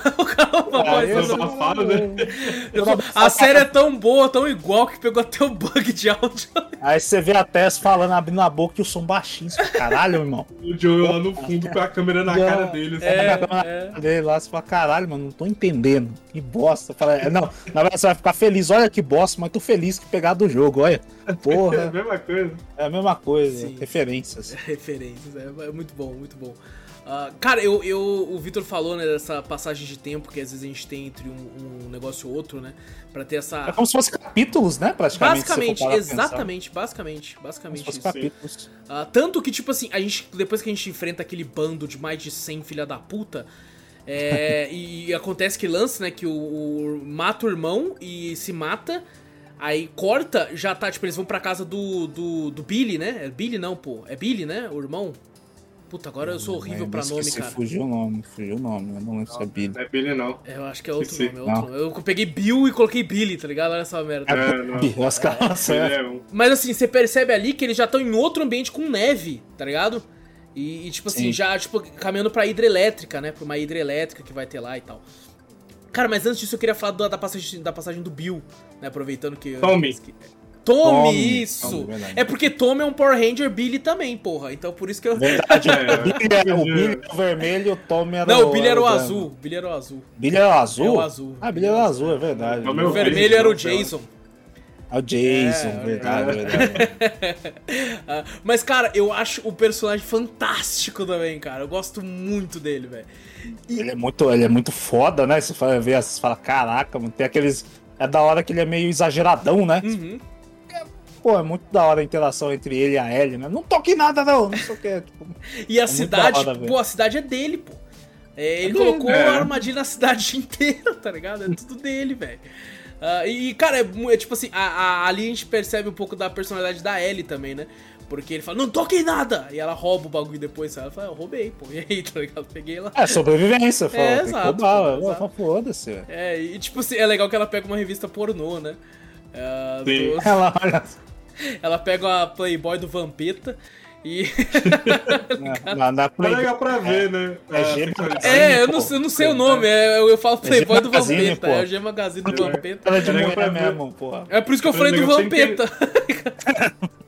É legal pra você entender a sexualidade dele, né? Que você vê quando ele fala do parceiro dele que ele realmente era gay, né? Sim. Tipo, você já vai pegando as nuances ali durante a gameplay, sim, tá ligado? Mas você só tem a certeza quando você vê a revista, tá ligado? Mas dá pra você ver a revista lá, assim, quando ela ficou olhando as revistas assim, você consegue ver. É mesmo? Também. Eu não vi. Você olha assim, você vê a revistinha dele lá, a primeira do topo é essa. Mas também é muito triste, né? Você vê, né, também a questão da... Não sei como é que foi a relação entre ele... Acho que é Frank, o nome do parceiro dele, não lembro direito. Mas se você, logo no finalzinho, quando você tá pegando o carro, você entra na casa, né, dele, sim, lá, né? Sim, você encontra o Frank enforcado ali, você fala, caraca, e tem um bilhete, velho, pesadíssimo. E tem um bilhete pesado. E você, quando você entrega pra ele, ele lê e joga no chão. Você pode pegar de novo, inclusive, né? Quando ele lê lá no carro. Pode, ele joga assim no chão, você olha, você pode pegar de novo o bilhete lá. Eu não tinha visto. Ele dá como você interagir de novo e pegar de novo o bilhete. Da hora. Cara, eu até pensei assim, falei, eu não vou nem entregar esse bilhete não, tá ligado? Quando eu li assim, eu falei, porra... Porque você pensa, pô, o clichê, né? O tradicional clichê do... Ah, ele vai se arrepender, vai pedir desculpa no final, vai falar que esse mundo não é o suficiente pra ele, mas que ele amava ele e tal. Não! Ele fala, você é um filho da puta, tá ligado? Eu quero que você vá pro inferno, tá? Eu falo um monte de bosta. É porque o bilhete, inclusive, ele xinga, né? O Frank praticamente não tava aguentando mais o próprio Bill. Ele não tava aguentando o próprio Bill, porque realmente o Bill alterou, né? Porque essa questão do apocalipse, ele mesmo se alterou. Ele não, né? Você vê que ele tá meio esquizofrênico ali, né? Tá meio ali e tal, não sei o quê. E talvez o próprio Frank não aguentou e acabou, né, se matando, né? Ele queria fugir, na real, só que ele foi pego. Ele roubou a bateria do carro, aí ele foi pego pelos zumbis e morderam ele. Ele falou assim, pô, não tem mais jeito, eu não quero transformar naquilo, vou me matar. Foi isso que aconteceu. É legal que quando você vai pegar a bateria na escola, aparece a primeira vez o bicho grandão, né? Que... Sim, esqueci o nome dele, mas eu perdi o bicho grandão. Aí a primeira vez que eu joguei, eu tava com muito Resident Evil na cabeça, esse tipo de coisa. Eu falei, caralho, primeiro boss, né? Vai ter vários boss no jogo. Eu tava com isso na cabeça. Mas não, ele é só tipo um tipo de infectado maior, assim, tá ligado? Tanto que... Tipo, foi um infectado fudido, inclusive, né? O filho da mãe, quando corre, ele não para de seguir. Você fala, filho da puta. Você atira nele, mas ele fica te tacando merda, mas daí você atira nas merdas dele no corpo, ele vem correndo. E você pensa, não, é só dar uma corrida e desviar, ele não tá enxergando, foda-se. Não, filho, vai ficar te perseguindo. Você ficar correndo um bom tempo até ele parar de desistir de você pra você tentar matar ele de novo. Você fala, caralho, o lance dele é fogo, né? Eu lembro que eu tacava fogo. 2 molotovzinhos, 3 molotov, ele já cai no chão do mundo. A limitação de 3 pra cada negócio era meio foda, porque às vezes você fala, pô, tô cheio, tô full. Aí daqui a pouco, porque eu explorei até bastante, né? Por causa de recursos, essas coisas assim. E tem uma hora que fala, puta, não consigo pegar isso aqui. Deixa eu ver se consigo fazer. Eu fazia a mesma coisa. Eu também. Puta merda. Eu falei, velho, não consigo fazer nada, vou deixar esse bagulho aqui. Aí dava uma dó, né? Aí você fala, caralho, dá uma dó. Aí você fala, pô, tem que gastar essa porra. Aí toda hora, tipo assim, quando tava nos últimos, finalmente, como eu já tinha jogado o jogo, Eu sabia que aquela parte, né, da parte do hospital já era os últimos. Bicho, eu comecei a gastar tudo. Falei, caralho, eu deixei de usar uma porrada de arma boa pra guardar essa porra. Porque a bomba de prego que o Bill te ensina a fazer, nossa, é excelente. Você joga, os bichos estoura. Os bichos, cara, não sobrevive um, essas coisas. Você fala, eu gosto do Molotov também, Molotov é muito bom. As duas bombas que tem, o Molotov. Eu só não usei a de fumaça. A de fumaça eu acho meio meme, Não é meio meme, eu não usei muito não, a de fumaça eu nem gosto. Eu só usei quando, uma vez só. Eu não usei nenhuma. Ele falava assim, não, se você usar, você consegue passar pelo meio, né, o cara não consegue te enxergar e matar. Eu lá quero ser ninja. É, tipo uma bombinha ninja. É. Aí eu falei, pô, foda-se, eu vou tacar. Eu taquei no cara, ele ficou meio atordoado e eu consigo andar de boa na fumada, na poeira ali. Matava ele porque eu tava sem bala. Falei, foda-se, vou tentar matar ele no Sabe um negócio que é muito útil em todo jogo stealth, mas eu dificilmente uso? Por burrice minha mesmo. E aqui é imprescindível você aprender a usar, que é você jogar uma coisa longe pro bicho ir e você atravessar, tá ligado? Ah, sim. Eu quase nunca faço isso, tá ligado? Eu tentava matar todo mundo. Ah, então, eu usei muito da técnica que geralmente os inimigos são filhas da puta. O jogo te mostra assim, quando os inimigos humanos, eles vêm procurando, né? Mas é incrível que eles sempre acertam a sua direção. É filha sempre, da puta, exatamente. Mano. É sempre assim, os caras iniciam a procurar lá, vamos começar a procurar, vamos. Um já vira pra você e já começa na sua direção, independente aonde você estiver. E eu já morri e já testei, falei, vou do outro lado, ele vai pra onde você vai. Ele vai pra onde você tá, tá ligado? É incrível. Ele tem uma intuição magnífica, tá ligado? É, e a filha da puta, ela te persegue. Mas eu já fiz muita coisa aqui. Eles isso aqui, eu jogava as coisas lá e eles falavam, o que é isso, né? Quando um já ia olhar e o cara já virava, eu já matava um. Só que eu já fiz coisa que eu me senti ninja também. Tipo assim, eu ia pra um lugar que eu sabia que ele ia indo, aí quando ele virava, eu pulava do outro lado e pegava ele de costa, tá ligado? Eu falei, agora, já fazia assim, agora, mas o incrível também é a vara. Quantas vezes eu falei, pô, não tem ninguém, deixa eu enforcar esse cara. Daqui a pouco um cara aparece do outro lado me vendo. Eu falei, caraca, e o pior é que os caras, tanto os NPCs, né, os inimigos, quanto os bichos, eles fazem você perder a animação de matar. Você tá enforcando, e o Joel demora pra enforcar o cara, que faz sentido, é um jogo um pouco mais realista nesse sentido. Não. Então ele vai demorando pra enforcar o cara. Se o cara chega e te dá uma bica, você perde o enforcamento do cara. O mais da hora que no começo, né, logo no começo, quando a gente tá com a Tessa, você vai enforcar os caras, você pega um, pega o outro. Aí o Joel começa a enforcar, até só vai com uma faca, tá, no pescoço, mata o cara. Pra caralho, o Joel tem todo um trabalho pra enforcar o cara, até só mete a facada. É, sacanagem aquela faquinha do Joel que quebra. Nossa, é horrível. Essa foi uma das... ele tem faca infinita. Mas tipo assim, você é o principal, você que se foda, você que se vira. Mas acho que a desculpa é porque as facas você meio que monta com tesouras, tem, né? A dela é um canivete próprio, assim, dela, então por isso que não... Pega dela. Eu poderia também, você te dou essa arma. Não me empresta aí rapidão. Tó isso aí, então, me dá essa faca aí. Porque as primeiras coisas que eu fiz foi melhorar as facas, mano, tipo assim... procurando essa revistinha lá e ganhando lá. Você aprende a usar melhor os bagulhos. Sim. A faca minha tinha 3 bagulhos, principalmente pra matar instalador. Exatamente. Sim. E pra fugir de instalador quando ele pegava. Tá ligado? Eu lembro que no começo, quando eu joguei a primeira vez, eu upei esse negócio. Uhum. Essa jogatina eu não upei, eu sofri. Toda vez que o instalador me pegava, já era. Eu me fudia. Pô, porque isso, eu não upei, eu acho um pouco irritante o bagulho do instalador e da hit kill. Eu acho. Tem esses lances que você pode upar pra evitar isso, mas eu ainda sinto que é um pouco irritante. E uma coisa que eu acho irritante é você... Depois você upa, eu upei pra isso, porque você pega um instalador no stealth, se você não tem o bagulho de matar ele na faca, você se fudeu. Você só pega, ele não acontece porra. Você basicamente falou, tô aqui, me mata, tá ligado? É isso que é mesmo. Não devia nem dar opção, então. Exato, exatamente. Você não dá opção.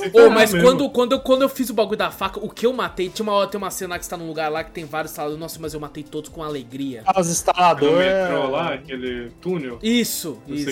Túnel sai matando todo mundo. Nossa, também. Foi igual aproveitar. Eu só não matei o grandão lá. Eu falei, esse aqui eu vou dar uma instaladora. Eu também deixei o grandão lá. Eu tinha 2 grandão lá. Os grandão lá, não. Deixei eles aí. O grandão não quis nem testar se a faca funciona. Eu também não. Não funciona, não. Eu sabia, eu falei, não, esse grandão certeza não vou nem testar, só vai. Falou, eu tentei. Você tentou? Eu nem tentei. Não dá opção nenhuma, você chega perto dele só e nada. Aí eu falo, beleza então. Então, puxando a minha vida, vai ficar aí. Uhum. Não, ele não virou não porque ele tava parado, ele tava paradão. Porque aquela cena do metrô lá fica paradão, né? Tem um que fica paradão, mas tem outro que fica andando, né? Fica andando. É, mas são cegos, então eu fui no paradão, aí não dá opção. Eu falei, vou embora. Porque realmente acho que matar o boss, assim, que é um mini boss, né? É. O hit kill seria sacanagem, né? É, com certeza. É sacanagem, com certeza. Né? Aí já fica fora do real, que fala, não, aí já fica muito fora da realidade, né? Do que o jogo apresenta. Sim, sim, com certeza. O negócio que é legal que o The Walking Dead, olha eu.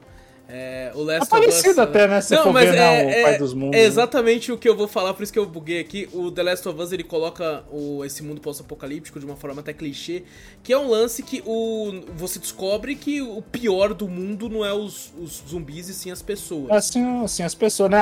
As partes mais tensas, assim, acho que é criado em si nos humanos mesmo, né? Você olha assim, pra caralho. E eu entendo que na questão de videogame é algo novo. Né, foi algo novo, algo revolucionário para os games, porque você não estava tão acostumado com isso, né? O jogo foi lançado em 2013, então pegou uma galera de surpresa, tá ligado? Uhum. Só que tipo assim, eu nem tanto que tudo que eu tava, enquanto eu jogava, tudo que eu tava vendo, eu tinha aquele sentimento de tipo assim, porra, muito louco, mas eu já vi antes, porque eu sempre fui do quadrinho, né? Eu sempre li muito quadrinho, e eu já lia The Walking Dead, antes da série, né? The Walking Dead lançou em 2003, então, tipo, 10 anos antes do jogo. Então, cara, eu tenho certeza que eles pegaram muita influência dos quadrinhos, tá ligado? Porque o quadrinho do The Walking Dead, diferente da série, a série pegou muito pouco influência, só no começo mesmo. É muito cru, tá ligado? É muito, tipo, do jeito que o The Last of Us é, sabe? De tipo, cara, eu vou te matar de forma crua mesmo e é isso, tá ligado? Então, tudo tem lá, eu tenho certeza que eles usaram muito como influência e funcionou muito bem. A cena final do jogo, não a cena final em si, mas quando é a Marlene, não é? Aquela que ele mata no final. Sim. Cara, é muito cru, eu acho muito foda. Tá ligado? É muito foda a justificativa, né? Você vê ela implorando pela vida e fala, não, você vai... Você iria atrás dela. Você iria atrás dela e ele frio... Vai lá e mata e fala, caraca. Não, nem pensa, nem cogita. Ele é um vilão, tipo, o pessoal não entende isso, mas ele é vilão. Sim, ele é feito pra ser um vilão. É que nem eu falei, tipo assim, como a gente falou, todo mundo é vilão, tá ligado? Não é vilão. Mas a Marlene, ele tava tentando salvar o mundo, né? Tipo, ele tava cagando. A gente teve uma discussão, acho que uma vez num podcast, numa coisa assim, que tava eu, o Alcio e o Júnior uma vez, né?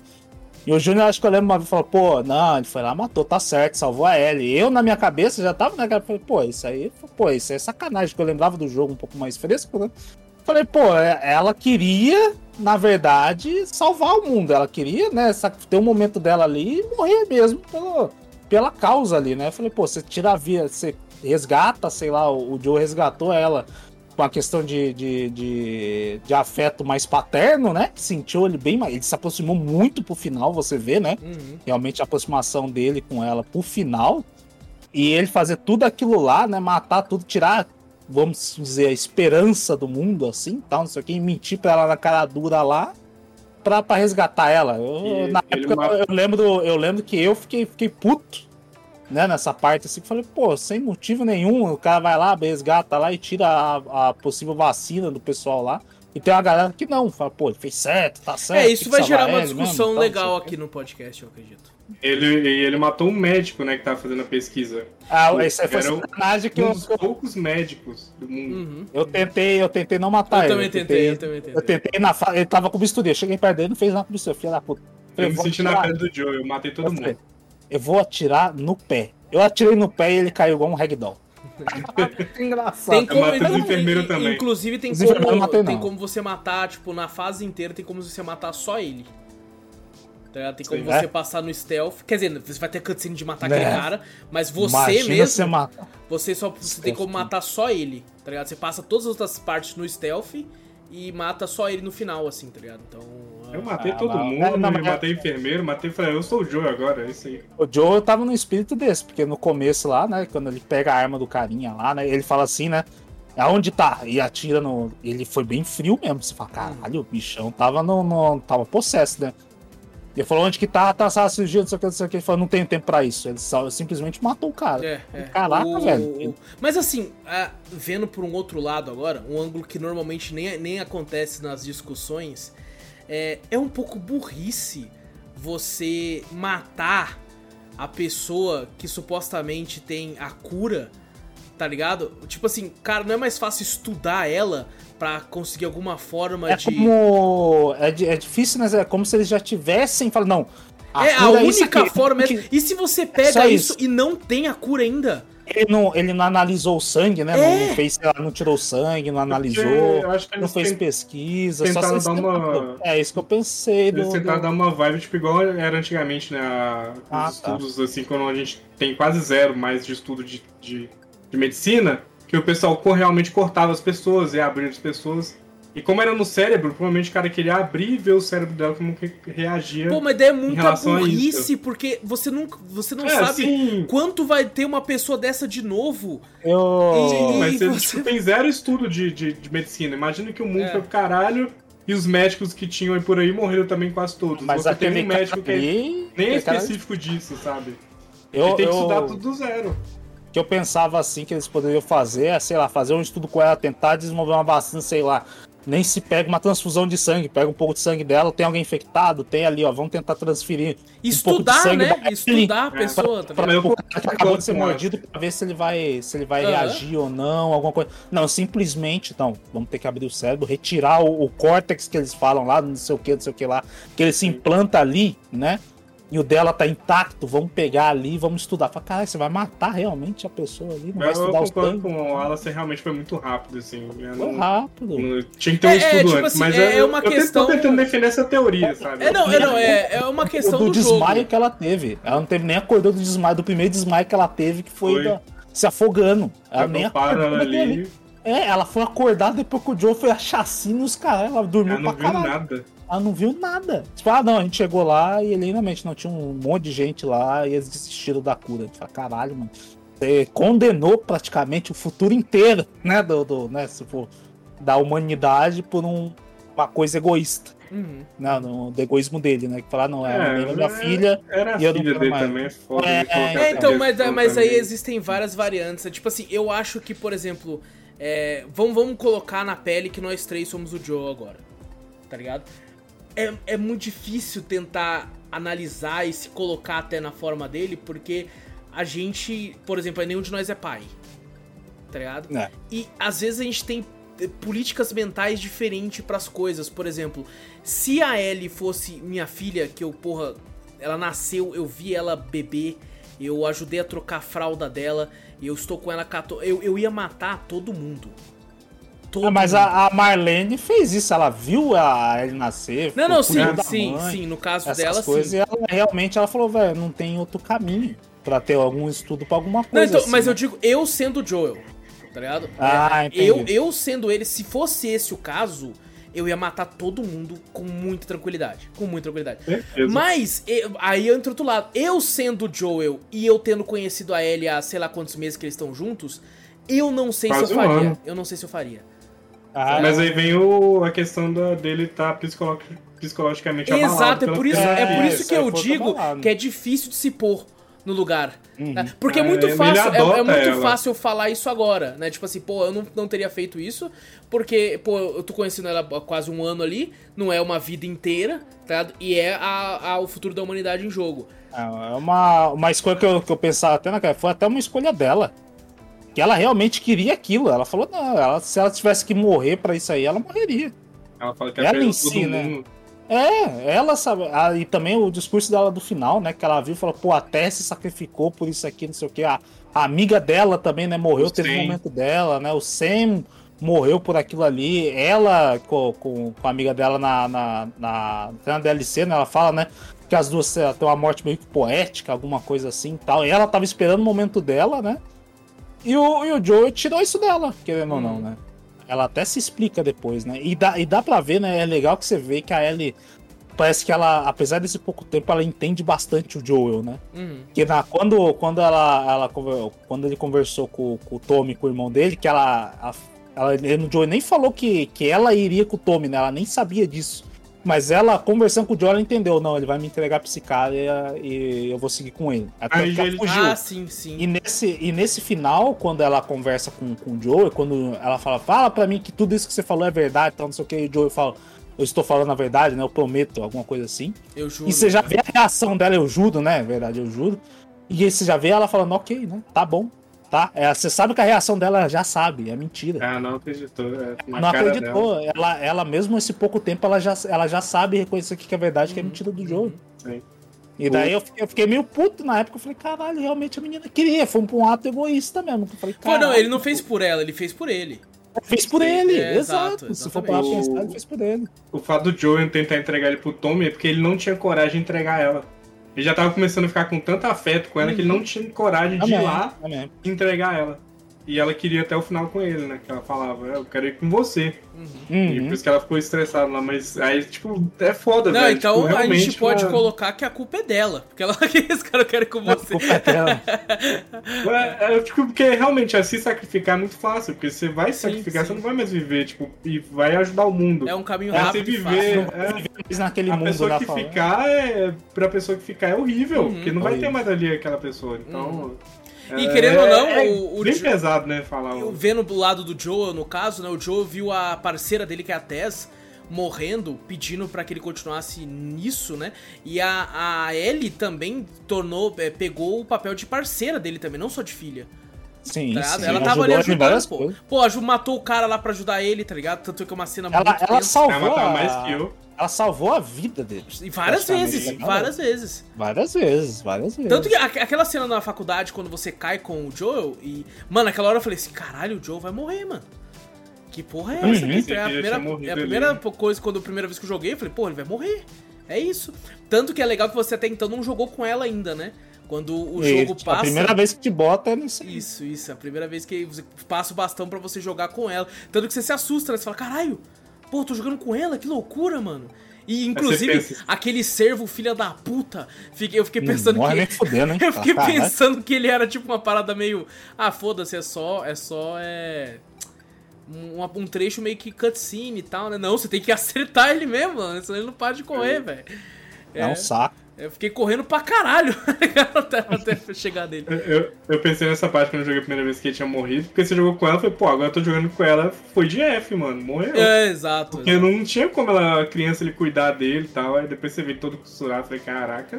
Inclusive, nessa cena do servo, né, você encontra o David, né, é David? Porra, eu sempre... É um nome muito comum, mano, e aí fica confuso pra caralho, muito. Tá ligado? Acho que é dele. Mas você encontra aquele cara. E, cara, ele parece tão sangue bom de começo, mano. Aquele cara ali é. Nossa, porra, mano. Puta, eu sem brincadeira, eu teria confiado fácil nele, tá ligado? Nossa, quando chegou aquele papinho. O dublador te entrega um pouquinho. Você fala, caralho, isso realmente parece. Um papinho de apocalíptico. Eu falei, não é. Nossa, certo, eu ia confiar fácil, eu ia baixar a arma de boa. Eu falei, nós, irmão. Eu já desconfiei até dele do jeito que ele era, não foi logo quando ele prende ela, né? Foi, pô, não, tem que te mostrar pro pessoal aqui e tal, isso que até aí eu tava confiando nele. Também. Aí depois ele começou a passar a mão na Ellie. Isso, ali, né? Isso. Falei, quando ele coloca a mão na mão dela, aí já foi pro bagulho. Aí já falei, morrer. Cara, esse cara é perturbado, Porque eles são canibais, você percebe que eles são canibais e ele tem tudo o lance de ser pedófilo, tá ligado? Ele com certeza ia estuprar ele. Do local e você é um novo mascote dele. O cara fala. Nossa, e quando ele fala isso, você é a nova mascote. Ou seja, ele já teve outras. Tá ligado? Que às vezes ele estuprou até morrer. Até a menina morrer. Sim. Tá ligado? Ou até a menina louco. Se matar. Então, cara, até ali, que nem o Vitor falou, eu tava muito confiando nele. Foi ali que me pegou. Falei, eita porra. Que porra, cara... Calma, cara, deixa o cara te apresentar. Daí quando ele começou, quando ele botou a mão nela, eu falei... O cara deu remédio muito fácil, velho. Quando você conhece muito fácil, já era. Posso saber. E ele é uma boss fight, né? Que é engraçado, a primeira vez que eu tava naquela cena, eu tava andando, né? Aí toda vez que eu andava no lugar, fazia barulho. Eu falei, por que tá fazendo barulho? Aí olha, tinha uns pratos caídos em todo canto, né? Era meio que um corredorzinho, antes dele aparecer até. Eu olhei e falei, isso aqui é um cenário de boss fight. Aqui vai ter alguma gimmick, vou ter que fazer alguma gimmick, alguma coisa aqui, tá ligado? Mas ele foi, tipo assim, não tem uma boss fight que você fala que é difícil, não sei o quê. É bem easy, né? Eu inclusive, usei essas bagulhas assim, ó, deixa eu ver, passar no pratinho que é track, e daí eu já voltei. Ele fala, não sei o quê. Ele volta, dava a volta, tá, uma facada. Volta, dava a volta, tá, outra facada. Caralho. Praticamente eu fiz tudo no mesmo local ali. Eu vou te falar, eu nem cheguei a usar os pratos, mano. Tão rápido que foi essa parte pra mim. Era bem rápido. Eu só saí correndo igual um maluco, mas eu apanhei nessa parte um pouquinho. Você apanhou? Não morri. Não cheguei a morrer, mas eu apanhei. Eu só fui agachar, pum, por trás e saí correndo. Por trás, agachado. Vocês foram muito bem, tipo, vocês foram mal em questão de bala, assim, no jogo. Eu tive muita bala no jogo, tanto que o meu tava sobrando, eu deixei bala pra trás. Mas nessa parte eu realmente sofri um pouquinho.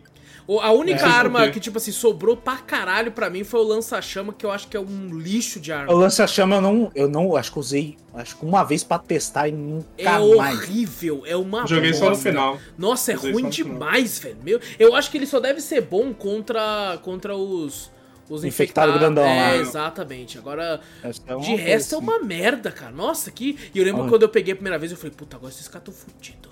Vou até guardar.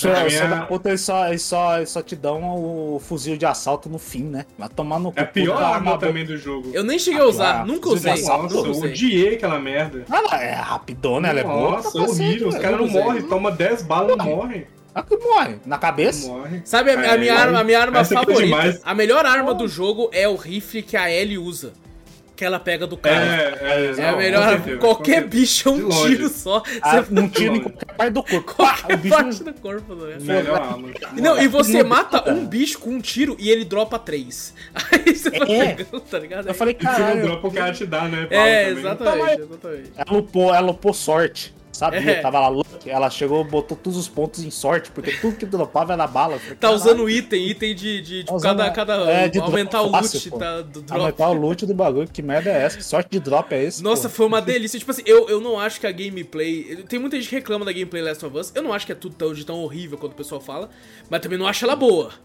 Tá ela é bem meio termo, é bem ruimzinha pra mim, principalmente pra mirar controle. Nossa, é horrível mirar, velho. Maluco, e pior que eles botam o realismo ali, mas eu falo, pô, o Joel não é o cara de 20 anos, que cara não foi bonzinho nem nada, o cara devia saber atirar. 20 anos ele aprendeu a atirar, né? Voltei que o ele é do Texas, pô, ele atira desde os 12, caralho. É, desde os 12. Mano, é possível. Ele tinha uma arma guardada em casa, velho. É verdade. A menina lá. Isso, ele é do Texas, filho. Ele tem. É, velho. É, pra saber mirar, você tem que upar o bagulho pra parar de tremer, nossa.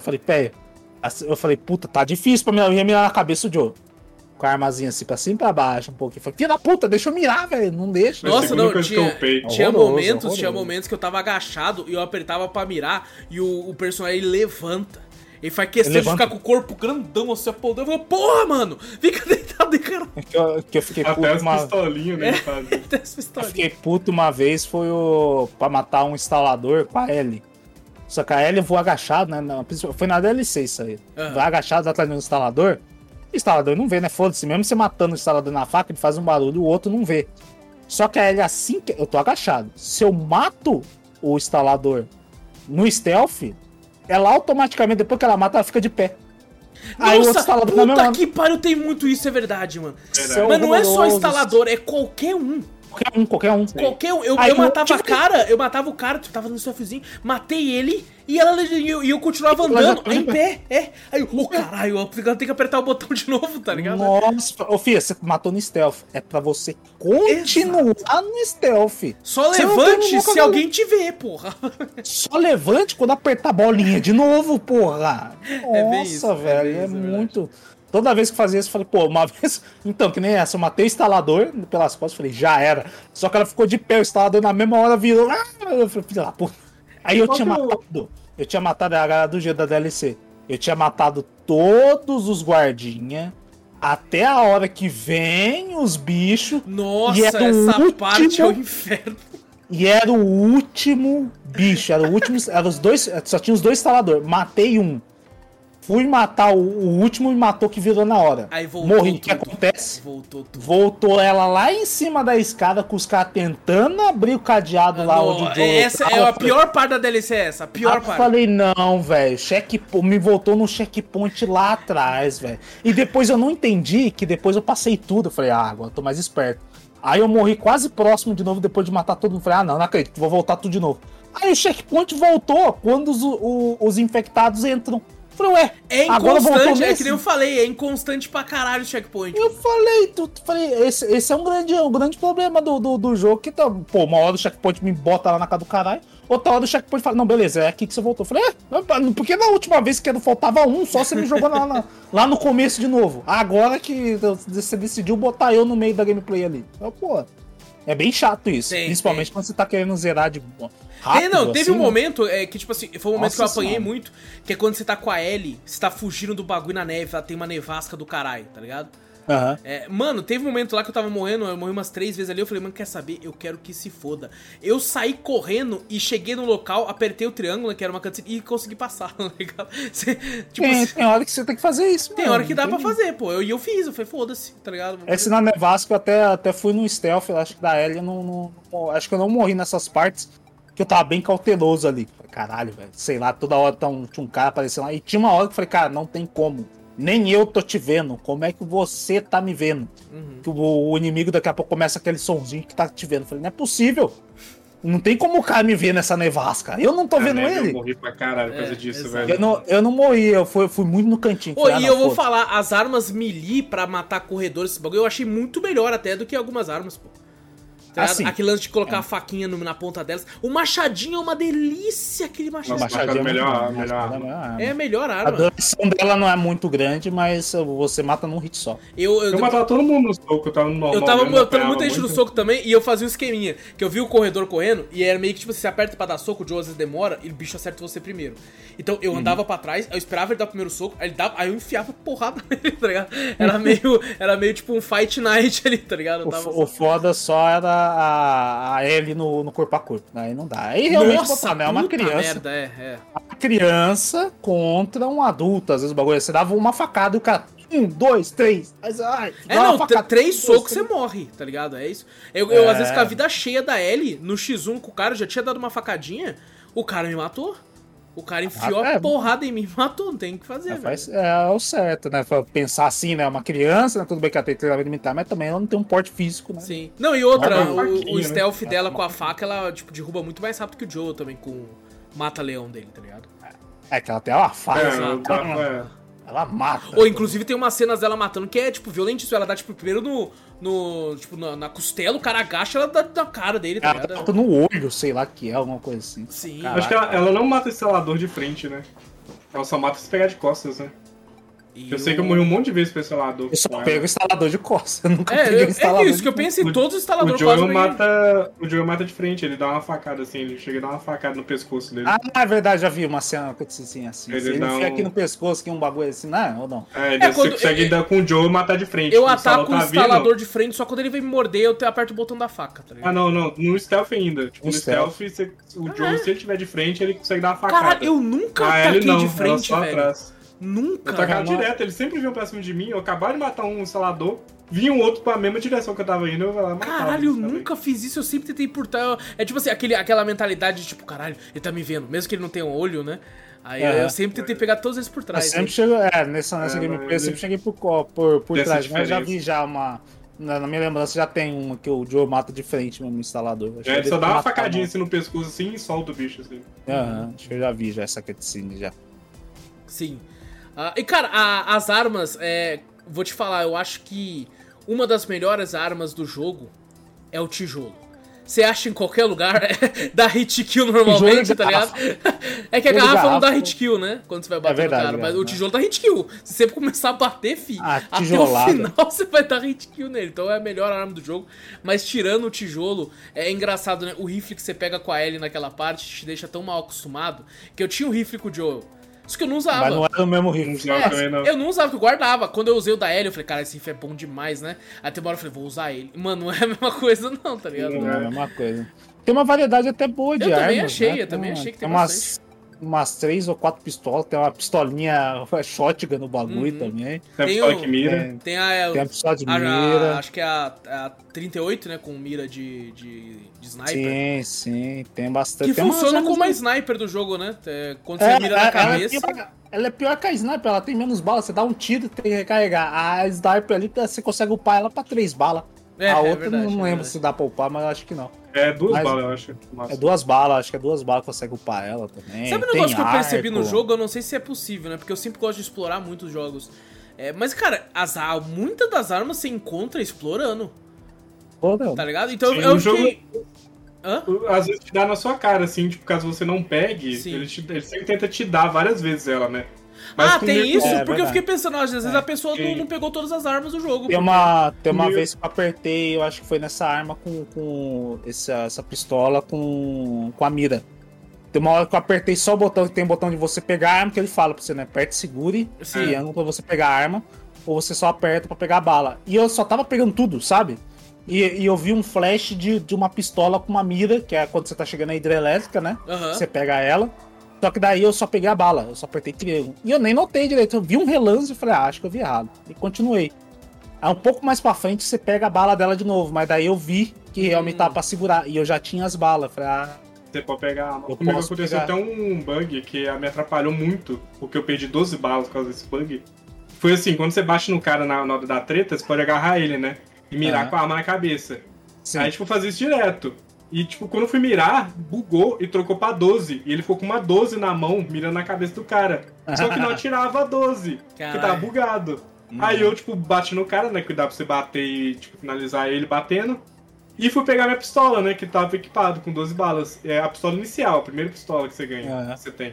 A pistola sumiu no meu inventário, ela desdropou na minha mão. Caralho. Aí depois eu fui pegar uma bala dela pra frente, você pode de novo, você tem que segurar de novo, ele vai lá e pega a arma. Pegar a arma de novo. Entendi. E fica. E perdi 12 balas, fiquei só com 5 balas pra eu pegar o negócio. Nossa. Eu tive uns bugzinhos meio chatinhos disso aí. Teve uma vez que um corredor me agarrou, só que eu não sei se ele me agarrou num degrau, alguma coisa assim. Sei que ele tava com a animação dele me agarrando, mas tava a uma distância. Sei lá, grande pra caralho. Tipo, o corredor lá longe estrangulando o vento e eu sendo estrangulado pelo vento. E eu apertava pra soltar o quadrado, mas como se não tivesse reagindo. Entendi. Eu tava apertando pra soltar e não tava soltando. E eu morri. Cara, tipo assim, já aconteceu de eu estar, tipo, num corredor. No corredor tinha três corredores no corredor. E eu matei o primeiro no stealth e o outro não viu. Aí eu matei o segundo no stealth. Aí quando eu fui matar o terceiro, eu apertei o botão, o Joe e ele, eles deslizaram lá pra puta que pariu, tá ligado? E eu fiquei, que porra é essa? Eles deslizaram, sem brincadeira, uns 15 metros pra frente e eu matei ele lá longe, assim, tipo... É como se eu tivesse pego e... Tá ligado? Foi desliza como se fosse sabão o chão. E o caralho, que sorte que não tinha mais ninguém lá na frente, tá ligado? Eu matei ele. Eu peguei acho que uns 2 ou 3 bugzinhos assim, meio chatinhos, mano. Isso de arma também, tem hora que minha arma lá atirava, que eu falei, caralho, cadê? A pistola, acho que deve ser algum bug parecido que o Zorro pegou. Que a pistola tava com bala, tava com tudo, mas tava atirando. Eu falei, que merda é essa? E tinha inimigo meio invencível, o corredor vinha me bater. E eu com um puta cano na mão, batia nele, a arma atravessava ele e ele me batia. Eu falei, filho da puta, ele conseguiu. Caralho! Eu não conseguia bater nele. Pô, eu não peguei nenhum bug, assim, que atrapalhasse a gameplay dessa forma, assim. Foi só esse que atrapalhou. Que eu me lembro, assim, mas, tipo, era bug de mapa mesmo. Uhum. Posicionamento, esse negócio assim. Eu acho que eu peguei uns 3 bugzinhos só, assim, mas... Não... o máximo que eu peguei foi textura, o áudio, que teve esse lance. O áudio de todo mundo. O áudio de todo mundo, não tem jeito. Mas o DS foi de boa. O meu tirado da parada gameplay só foi esse mesmo, de morrer ali e tal, o inimigo eu tentando bater no inimigo e eu não conseguindo atingir, eu tive que puxar uma arma e atirar mesmo, porque no cano não tava dando, sei lá, e só isso, só. Mas, tipo assim, atrapalhou no começo, mas não foi uma coisa constante no game pra me atrapalhar e me tirar a paciência, alguma coisa assim. Entendi. Mas tranquilo, aconteceu uma vez ou outra, mas tava de boa. Tá certo. Paciência que eu não tinha no stealth mesmo. Nossa, que eu morri no stealth, velho. Nossa, cara, então, teve, tipo assim, esse foi um jogo que eu demorei pra terminar, né, pra podcast, porque eu simplesmente falava, não, chega por hoje. Aí eu desligava, tá ligado? Porque... Mas tinha uma hora, eu também tava fazendo isso. Tá? Eu tava tipo, pô, mano, já morri 3 vezes. E o fato de ser inconstante, o autosave, às vezes voltava muito, eu falava, não, foda-se. Aí eu desligava e vou tiver um vídeo no YouTube aqui pra relaxar, tiver alguma parada aqui de boa, deixa eu ir pra outro jogo que seja, tá ligado? Então, porque, cara, de fato eu não sou bom em stealth. E muitas vezes a gameplay ali não ajuda também. É, não ajuda muito não. Não é, tipo assim, não é ruim que eles falaram, mas também não é boa. É, exato, exatamente. Eu acho que pra época ela até... Inclusive é uma gameplay meio esquisita, né? Pra correr você tem que apertar o R1 pra... Não, R1 não, é R1. L1, é o L1, isso, e o R1 você segura pra ver os... Pra andar os stealth, inimigos, né? Até a visão do Batman. A visão do Batman. O meu era o contrário, era L2 e R2. L2 corria e R2 via a visão. Louco. Pra mirar. Aí que tá, mirar era L1 e R1. Não, é invertido. Na época, né? Na época eu usava L1 e R1. Eu prefiro o de agora, eu que também. Você se fosse o contrário, eu tava fodido. Eu não podia mudar, eu falei, putz. Nossa, ou acostuma ou acostuma. E é muito engraçado, ó, que é o triângulo, você pega os itens, né? Então era engraçado que às vezes eu chegava com o Joe apertando o triângulo em tudo, aí ele agachava assim. Às vezes você ia pegar um bagulho e você tava mirando no chão, aí tinha um outro bagulho no canto, ele pegava lá, ele abria os braços igual um caranguejo. Andando de ladinho, pegando tudo. Eu só ia pegando... E aquelas portas que você só abre com faca, compensa pra caralho abrir aquelas portas, porque... Mano, você basicamente consegue fazer outra faca com os itens que tem lá, e tem muito item, mano, muito item. Eu perdi uma das conquistas por causa dessas portas aí, tem que abrir todas, né? Eu não achei todas não, acho, porque eu não ganhei. Eu também não achei todas. Também não, que eu perdi a primeira só, fui ver depois lá no videozinho, eu tinha perdido só a primeira, que era no museu ali, naquele museu. Falei, putz... Na época, principalmente na época, platinar jogo era bem mais um chatice do caralho, né, treinador? Hoje você perdia, tinha que fazer tudo de novo. Hoje em dia tá até fácil demais, até eu diria. Eu acho que poderia ser um meio termo, não precisava ser chatão. Eles eram uma facilitada pra galera toda conseguir fazer, né? Pra ter um a mais agora também, né? Só uma coisa assim. A Naughty Dog era mais chatinha, até mesmo os Uncharted pra platinar é chatinho também. Tem aquele lance de... Botava modo online junto. Nossa, não, essa é a pior parte, colocar... Eu sempre sou a favor de, cara, troféu de modo online é separado. Hoje em dia eles até separam. Se não acontece isso, né, que cancela o modo online, e aí, como é que você pega o troféu? Quem quer platinar o remaster? Não pega. Simplesmente fala, ó, quem tem, quem não tem, já era, acabou. Sabe algo que me impressionou no jogo? Foi quando eu fui jogar DLC, dessa vez foi a primeira vez que eu joguei DLC, eu nunca tinha jogado. E eu não sabia que, tipo assim, ela é um flashback do passado, mas ao mesmo tempo ela se passa naquele momento, sim, né? Entre quando o Joel tá machucado e a Ellie tá cuidando dele, né? E eu não fazia ideia, que era nesse momento que passava a DLC. Você não tinha jogado antes, né, mano? Não tinha. Sério? Não é antes, não? Quando ela muda a primeira vez? Também, entendeu? É entre um e outro, é os dois. Você não jogou também, Zorro? Não joguei. Ela corta entre um pra outro, tá ligado? Tipo assim, aparece uma cena dessa parte, é quando, tipo... É tipo aquelas séries que tem aquele negócio, tipo... E agora? Aí vai pra cena do flashback. Aí acontece... Ela pensa nisso durante... Praticamente ela não pensa, né? Praticamente ela tá interagindo ali. Na verdade, quando o Joel cai, né? Lá e se machuca, ela vai pra um shopping. E vai fazer essas coisas. Mas, tipo assim, não passa como ela lembrando o negócio, não passa um flashback, tipo, do próprio jogo. Ela tá interagindo ali, né, fazendo aquelas coisas, e corta do nada pro passado dela. Que também é num shopping. Eu acho que é a mesma referência que eles estavam fazendo. Mas é legal que eles puxaram, né, até pra ver o passado dela, esse treinamento militar que eu tinha falado e tal, né.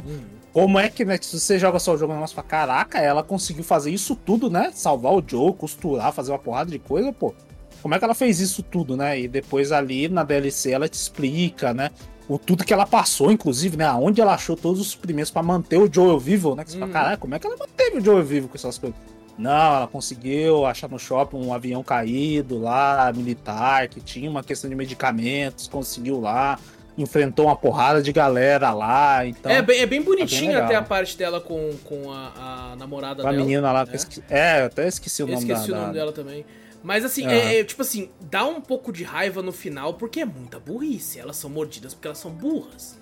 Elas são burras demais, são verdade. São burras pra caralho. Porque... mas daí você pensa que foi inocência também. Pô, mas né? Caralho, no mundo desse, velho, como é que se ligam? Elas ligam um somzão alto e falam assim, vamos curtir, entendi ontem então. E fica pulando assim, dançando com a música alta, aí entra zumbi pra caralho. Entra zumbi pra caralho.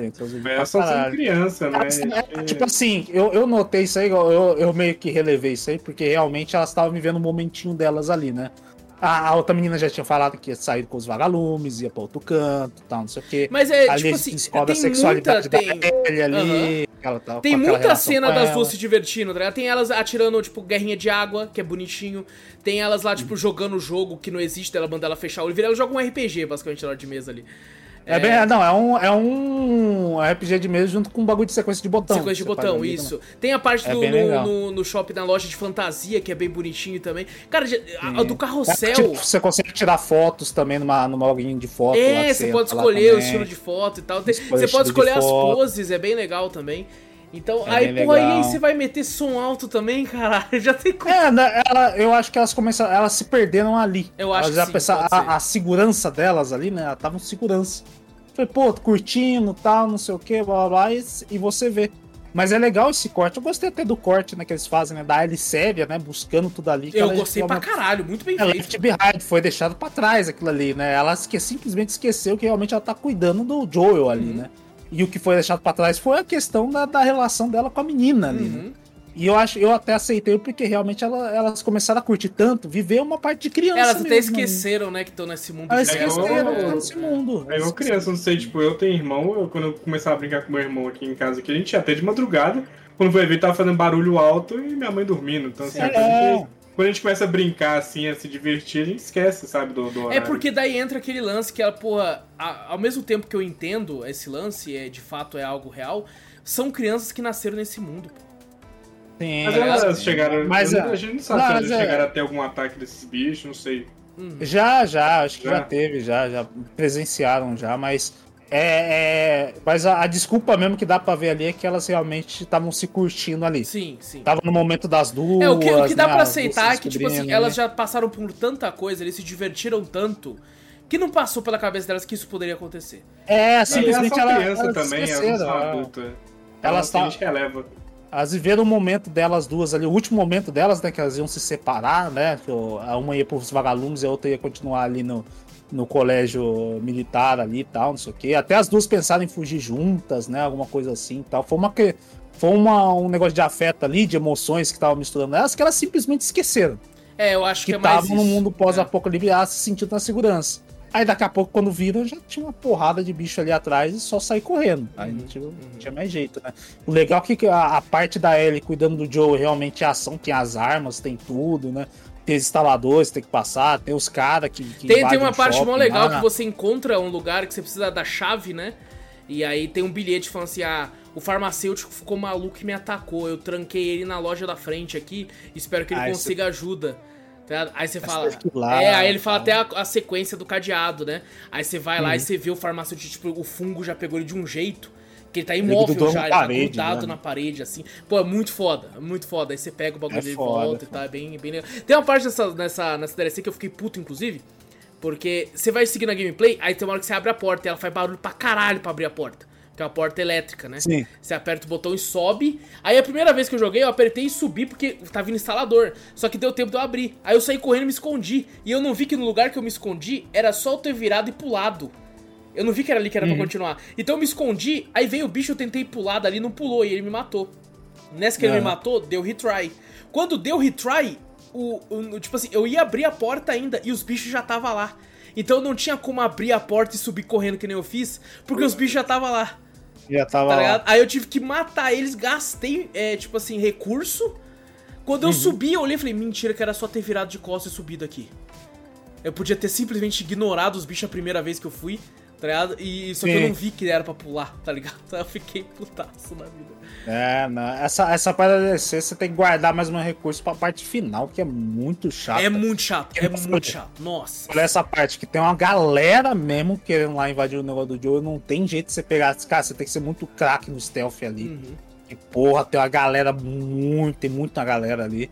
Depois vem os bichos, fala, puta que pariu. E os bichos demoram, porque o lance dessa DLC é que você tem como utilizar os bichos pra atacar os caras. É bem legal, você joga o tijolo pra perto dos caras, os bichos vão lá, eu fazia isso direto. Eu fiz pra caralho, e é muito legal que eu ficava só olhando, assim, quem vai ganhar? Tem uma hora lá que era, tipo assim, sei lá, 5 caras contra 2 corredores e 2 instaladores. E ficou só, tipo assim, um cara vivo. Os instaladores regaçam. Os instaladores matam muito, velho. Mata muito. É. É hit kill nos caras também. Sim, sim. E eu ficava só olhando, falando, será que vai ser hit kill? Quando ele pega, já era, mano. E tipo, o cara enfiando bala, o cara enfiando bala. É, eu ficava olhando também, falei, vou pegar quem sobrar. Daí eu ia lá e fazia atrás de quem... Teve uma hora que, inclusive, você faz isso, sobra uns caras, tá ligado? Tipo assim, uns caras descem, aí o que eu fiz? Falei, sobrou bastante cara dessa vez, foda-se. Eu fui pro policial, não matei ninguém, só pulei lá no negocinho e continuei o caminho, tá ligado? Dá pra você fazer umas coisas assim, né? O foda que eu falo desse final, que é a única parte que não dá pra você fazer isso. Não dá. Você tem que realmente matar a galera. E eu tentei matar só os caras que estavam na porta, ele não deixa você entrar. Ele não deixa. Porque ela fica pensando assim, eu tenho que costurar ele ainda, ele pode gritar, pode acontecer alguma coisa, então eu preciso limpar a área pra costurar ele, pra daí eu sair daqui com ele. Nossa, é muito chato essa parte da DLC. É muito chato, é a pior parte da DLC. É. O resto da DLC, beleza, o resto da DLC é você consegue fazer as coisas rápido, né? Você joga o tijolinho ali e tal, você consegue passar pelos caras stealth e pular, você salta a parte, tal, não sei o quê. Só essa parte você tem que matar todo mundo, o jogo te obriga, fala, vai ter que matar todo mundo. Inclusive, eu acho que, eu não sei como é que é no remake, mas essa cena, ela podia ser sequenciada da cena do jogo mesmo. Sabe, não vejo o problema. Como é que juntaram? Deve ter juntado, não? Pode ser. Eu tipo assim, por mim... Eu sei que o pessoal falou que no remake, eles juntaram tudo mesmo. A parte da Left Behind, os bagulho, tudo, talvez tenham juntado. Pode ser. Porque hoje em dia, quando você compra o jogo, ele já vem junto a Left Behind pra Play 4... E remaster já. Remaster, isso. Remaster, você, tipo, inclusive tá disponível lá no PS Plus, lá no serviço de assinatura. Então, é verdade, é um que já vem. Já vem lá. O remaster já vem, o remake não. Remake é $300. Ainda. Quem sabe daqui a alguns 2 anos, quando se alguém tiver ouvindo esse podcast em 2 anos, já vai estar disponível, mas por enquanto não. Mas bom, cara, indo então pros finalmente aqui, cara, é um jogo surreal. Na minha opinião, tem poucos jogos que influenciam a indústria inteira, sabe? Você pega Dark Souls influenciou a indústria inteira, tá ligado? E The Last of Us influenciou na questão de narrativa, na minha opinião, tá ligado? Sim, eu acho que foi o The Last of Us que fez com que a Sony entendesse um formato de jogo exclusivo, assim, narrativo que puxa a galera. Porque depois de The Last of Us, a maioria dos jogos da Sony sempre tinha um quezinho de drama. Sim, eu vi até um cara zoando, falando que é o simulador de pai triste. Exatamente. Eu vi o pessoal que ele fala, é um termo até difícil de falar, que é a The Last of Usarização dos jogos, tá ligado? Sim. Que é tipo assim, cara, o novo God of War, né, 2018, completamente influenciado pelo The Last of Us. Assim como foi por Dark Souls também, tá? Mas esse formato narrativo é o jogo que te traz sentimentos, tá ligado? É aquele jogo que é difícil jogar, aquela parada que a gente fez até o podcast sobre o Spec Ops, tá ligado? Uma coisa que o Spec Ops fez até antes, né? Que The Last of Us. Mas eu sinto que The Last of Us que fez isso explodir, tá ligado? De forma narrativa, assim. E a gente vê tantos jogos hoje em dia nesse formato narrativo mais denso, com uma história mais pesada, mais adulta, tá ligado? Eu acho que foi isso que ele trouxe de bom pro mundo dos games. Seja de bom ou mal, né? Porque tem... Eu acho que The Last of Us também é um jogo vende console também. Assim. Pra caralho. Esse aí é um jogo vende console. Ele pode ter vendido Play 3 pra caralho, pode ter jogado Play 4, né? Que você falou que foi logo... Depois do lançamento, um ano depois, relançou ele também. Play 4 também deve ter vendido pra caralho. O The Last of Us 2 aí também deve ter vendido console pra caralho por causa do Play 4 também. Isso aí é um jogo que fala, caraca, velho. Que realmente, que nem o pessoal falou, você viu uma gameplay que nem o pessoal falou, pô, assistiu 30 minutos de jogo, se depender alguma pessoa, compra o console, compra o jogo. Fala, caralho, esse jogo parece muito interessante. Uma coisa que você pode falar é que, cara, a Sony é uma empresa... extremamente filha da puta, lotada de defeitos pra caralho, mas ela demonstra ter um carinho pelos seus exclusivos, sabe? Sim, ela demonstra ter, tipo assim, um cuidado a mais, sabe? Tipo assim, caraca, tanto que eles, eu sinto que eles, depois de ver muitas coisas, né, artigos e tal, eu sinto que eles se preocupam muito até com premiações, sabe? Com notas, porque você pega Days Gone, que eu acho que é um jogo legal, eu me diverti pra caralho jogando Days Gone e eles tratam até meio mal o jogo porque não foi muito bem de crítica, não foi muito bem de bagulho, tá ligado? Eu sinto que eles lidam são até um pouco pesados em relação a isso, com esse cuidado que eles querem ter com os exclusivos, no caso.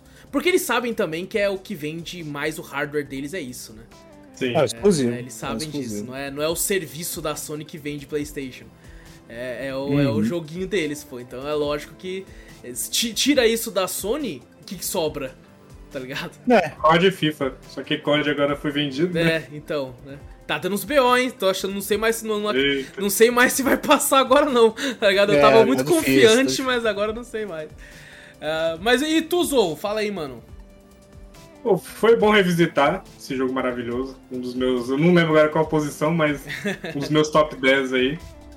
O começo da era de jogo-filme também, né? Foi toda essa era aí que a gente tem agora... Until Dawn, esses jogos e tudo que realmente conta essa narrativa inteira. De gameplay realmente não funciona tão bem, ainda é uma gameplay um pouquinho pesada, mas tipo, é ok, sabe? Ok, você pode se frustrar ali aos poucos ali, mas no mais é um jogo maravilhoso. E outra coisa também que eu fiz logo de começo, que além de ter jogado o jogo inteiro, eu aprendi a tocar a música tema do jogo. Olha! No violão. É lindo, assim, a música. É bem legal que o Joel fala, né? O Joel fala pra ele, eu vou te ensinar a tocar violão e tal. Aí ela fala assim, me ensina a nadar que é mais útil, porque porra, tanto de pallet que eu tive que pegar nessa porra desse... Verdade, também. Por isso. Será que no 2 ela sabe nadar? Eu não sei. Sabe nadar. No 2 sabe nadar. E toca violão também. E toca violão. Ensinou os dois, eu até me ensinou. Mas tá, é jogo maravilhoso e vamos ver, né? A série não terminou. Sim. Vamos ver se vai ser boa tanto quanto o jogo. Eu espero que, tipo assim, mantenha pelo menos... Se for metade do que o jogo foi, já vai ser algo... Manter a qualidade, né? Exato. Porque eu tô vendo muita gente falando, nossa, é a melhor série de adaptação, de jogo... Eu, tipo, calma, gente, não terminou, deixa eu terminar pra falar que é a melhor série. Quando realmente terminar, aí podem falar à vontade. Eu espero que seja tão bom quanto. Sim. É isso. Eu acho que, tipo assim, a régua também não é muito alta, né? Também. Mas aquela coisa que a gente fica meio bravo com o hype. O hype é muito grande. Você fala, às vezes uma coisa que você conhece, você fala, pô, quer ser bom, mas não, mas é o melhor. Você fala, calma, filho. Porque já tá todo mundo falando que é o melhor. O hype já, na verdade, com algumas pessoas já ficou meio empolgado. Fala, caralho, realmente Eu já vi uma... Eu já sou o hype ao contrário. Quando a pessoa hypa muito, eu já fico cansado. Já fico um pé atrás. Eu já vi umas coisas... não peguei pra assistir a série ainda, porque eu não queria ter assistido antes de gravar o podcast, né? Porque eu poderia acabar falando alguma coisa ou comparando. Eu não queria isso pra esse podcast de hoje. Mas assim, o que eu tô percebendo... tem coisas que tá acontecendo na série que desagrada um pouco o público do jogo, né, e algum público em geral, e o pessoal tem reclamado, e aí vem uma outra galera, que é aquela galera do passação de pano, tá ligado? Tipo assim, só porque a série tá boa, você não pode reclamar de alguma coisa, sabe? Então, isso me incomoda um pouco. Tá, tipo... o famoso que a gente falou, 880. Exato. Tem que estar tudo perfeito. Se você gostou, você não pode... o mal da internet hoje em dia, tá ligado? O mal da gente... Você achou tudo perfeito. Não, mas eu achei esse defeitinho, não. Você gostou. Você não pode achar esse defeitinho. Você tem que... A gente é o consumidor raiz, né? A pessoa tem que entender isso, que a gente jogou o jogo desde o começo, desde 2013. E eu espero que seja tão bom quanto, sabe? Porque, a gente começou, por exemplo, as franquias começaram sendo, tipo, adaptadas de livros, né? Depois os quadrinhos e agora tá tendo muito de games. Já tinha antes, mas agora tá tendo bastante. Então, é a nossa área, entre aspas, né? Uma área que a gente conhece. Eu vejo o pessoal comparando Resident Evil, que foi uma merda, e o pessoal comparando esse, que nem terminou ainda, falando... Olha aí, Resident Evil, é assim que se faz. Calma, gente, calma. Não, mas pode virar do nada, sei lá. Pra ser pior que Resident Evil, o bagulho tem que ser... Não, eu sei. Tem que caminhar aí, mano. Falar que é desse jeito que se faz, eu fico calma, ainda não terminou. Sim, você não assistiu tudo, calma. Tá certo. Respira, acho que a internet precisa respirar um pouco. Então, por isso que eu falo, espero que seja tão bom. Vamos ver. Eu tô positivo. E outra, aí, existem dois tipos de pessoa, né? Tipo, que é a galera que tá assistindo a série e nunca jogou, que pra ela de fato pode ser algo maravilhoso, né? E tipo assim, nunca viu essa história, então pra ela é ótimo, tá tudo incrível. E pra galera que é um pouco mais crítica, que vai ser a gente, que já jogou, né? Que sabe de onde veio a obra original. Mas isso fica pra outro podcast, né? Isso é pra mais pra frente. Pra março, se não me engano, quando vai ter saído o último episódio que a gente vai gravar sobre a série The Last of Us. Então, todo esse debate de The Last of Us retorna, mas em forma live action, de discussão. E bom, vamos pra sessão de e-mails? Bora, tivemos... Você não perguntou do Vitor o que ele achou do jogo? É, o Vitor falou junto comigo. Ele falou, então, fechou. E, bom, tivemos 2 e-mails essa semana. É, inclusive o segundo e-mail aqui, eu vou ter que fazer uma pergunta pro Zorro. Mas vamos lá, vamos pro primeiro e-mail primeiro. Eita! Primeiro e-mail. O Zorro que mandou. Aí ele não entendeu. Primeiro e-mail aqui da nossa querida Dayane, mano, a Daizeira. Ela começa o e-mail... Deixa eu só arrumar aqui a porra da minha tela, porque senão tem que olhar lá pra PQP e me atrapalha. E pronto. Aqui, ó. Olá, meninos! Salve, Dai! Oba! Salve! Ela, primeiro e-mail do ano e vim contar uma vergonha que tive a coragem de fazer em 2022. Ela tá mandando um e-mail em relação ao último podcast, que foi o do Retrospectiva 2022. Ela fala que eu comprei The Quarry no lançamento, parcelei ele, então saiu por 400 e pouquinho. Meu Deus. Nossa senhora, cara. Caraca, ele tava bem caro assim mesmo, né? Meu Deus do céu. Eu lembro que tava caro mesmo, o pessoal já reclamava, né, tava caro. E o pior, nossa, daí o pior é que esse tipo de jogo abaixa o preço muito rápido, velho. Eu tô até hoje repensando no que tô fazendo da minha vida, caraca. Não, mas tem dessas, né? Não se envergonhe, não. É. Eu que gastei sei lá quantos R$1000 em Street Fighter V. É verdade. O Vitor comprou os Battlefront 2 ou 1. O Battlefront 2, tá vendo? Eu comprei por 200 e cacetada. 250. E depois de 1 hora... Ele ficou 50% off, ficou 100 e cacetando. Porra. Literalmente depois de 1 hora. Depois de um tempo, eu cheguei... Eu tava conversando com meu amigo no PlayStation. Do nada, PlayStation promoção. Pá, eu tinha acabado de pagar. Falei, porra. Meu Deus do céu. É foda, eu comprei pensando em Strikes por 350. Me arrependo até caralho, hoje. Meu Deus. Vixe, Maria. Aí, ó, viu? Relaxa. É normal, só você. Normal. Mete Deus na vida. Tá certo, tá certo. Ela, o jogo não é ruim, mas, meu Deus, 400 conto, bicho. Sem gostar muito do jogo pra gastar 400 conto. Pô, e falam que nem é tão bom assim mesmo, tá ligado? Falam que é um jogo. Eu me obrigaria a gostar, velho. Eu gosto. É aquela coisa famosa que a gente fala, né? Que o jogo pode ser o péssimo, mas eu paguei tão caro. Agora eu vou curtir cada segundo, né? Eu tenho que curtir cada segundo e eu tenho que falar bem. Falo, não, o jogo é maravilhoso. Foda-se. Custou 400 pau. Eu preciso mentir. Não pra você, pra mim mesmo. Exatamente. Pra você tem que mentir pra si mesmo pra valer a pena. É verdade. Aqui, ó. Fui totalmente cadelinha de atores, porque pegaram uma galera famosa pra participar do game. Tipo de Scream, Twin Peaks, Zack, Cody, kkk. Pô, eles fazem isso mesmo. A galera da Supermassive, ela pega atores famosos mesmo, hein. Tem a japonesinha do Zack Cody lá. Uhum. Tem a... Tem a atriz. Aquela que era japonesa, que ela tinha no hotel lá. Não sei se é London o nome dela. É isso mesmo, London. É a London, eu lembro dela, porra. Tem ela no jogo. Ela, mas enfim, dito isso, vou tomar mais cuidado e tentar ser menos impulsiva com jogos esse ano. Digitando isso e pensando no Sons of the Forest, Resident Evil 4 Remake e The Last of Us só no início do ano. Sons of the Forest lança no começo do ano? Eu nem sabia. Começo do ano é bom, porra. Early Access, né? Early Access, né? Vai ter aquele famoso bagulho. 8 anos que nem The Forest em Early Access, depois... Pô, Sons of The Forest, hein? Parece que tá muito bom, hein? O Resident Evil tá até de boa o preço, né? Tá ok, comparado aos outros, sim. Capcom geralmente faz um preço justo. Exato. Vim compartilhar minha lista de melhores do ano com vocês também. Primeiro falando sobre filme. Olha, agora... Você vai arrumar briga com o Vitor e com o Zorro aqui, hein? Eu tentei ver tudo em todo lugar ao mesmo tempo. E eu não sei nem se o nome tá certo. Assisti 40 minutos com meu marido e não conseguimos ver o restante. O sentimento foi mútuo. Estávamos sentindo uma vergonha alheia muito grande que incomodou a ponta de desistirmos do filme. Para! Isso que é bom, isso que é o e-mail do filme. Vamos fazer assim, vamos acabar com a amizade dela. Não, corta o e-mail, vamos pular pro próximo. Não, mas assim, eu entendo o que ela tá falando. Eu achei o filme incrível, tanto quanto vocês, mas em alguns momentos, enquanto eu assistia, eu tive medo. Eu tive medo da reação de vocês ali, porque de fato tem cenas que eu fiquei, mano, beira o ridículo, né? Pra mim foi bom, mas eu fiquei, aqui pode ser uma hora que os caras vão falar, pô, ali é meio ridículo, hein? Os dedos de salsicha, meio ridículo. A gente já deve ter o Jack Chan, sei lá, aquele pastelão. O Wallace é o mais crítico, ele ficou com medo da gente. Foi. Ficar com medo do bagulho. Porque, como a Dai tá falando, não é um filme pra todo mundo. tá ligado? Inclusive na internet, agora que tá sendo anunciado o bagulho do Oscar, eu descobri que tem muito hater o Tudo em Todo Lugar ao mesmo tempo.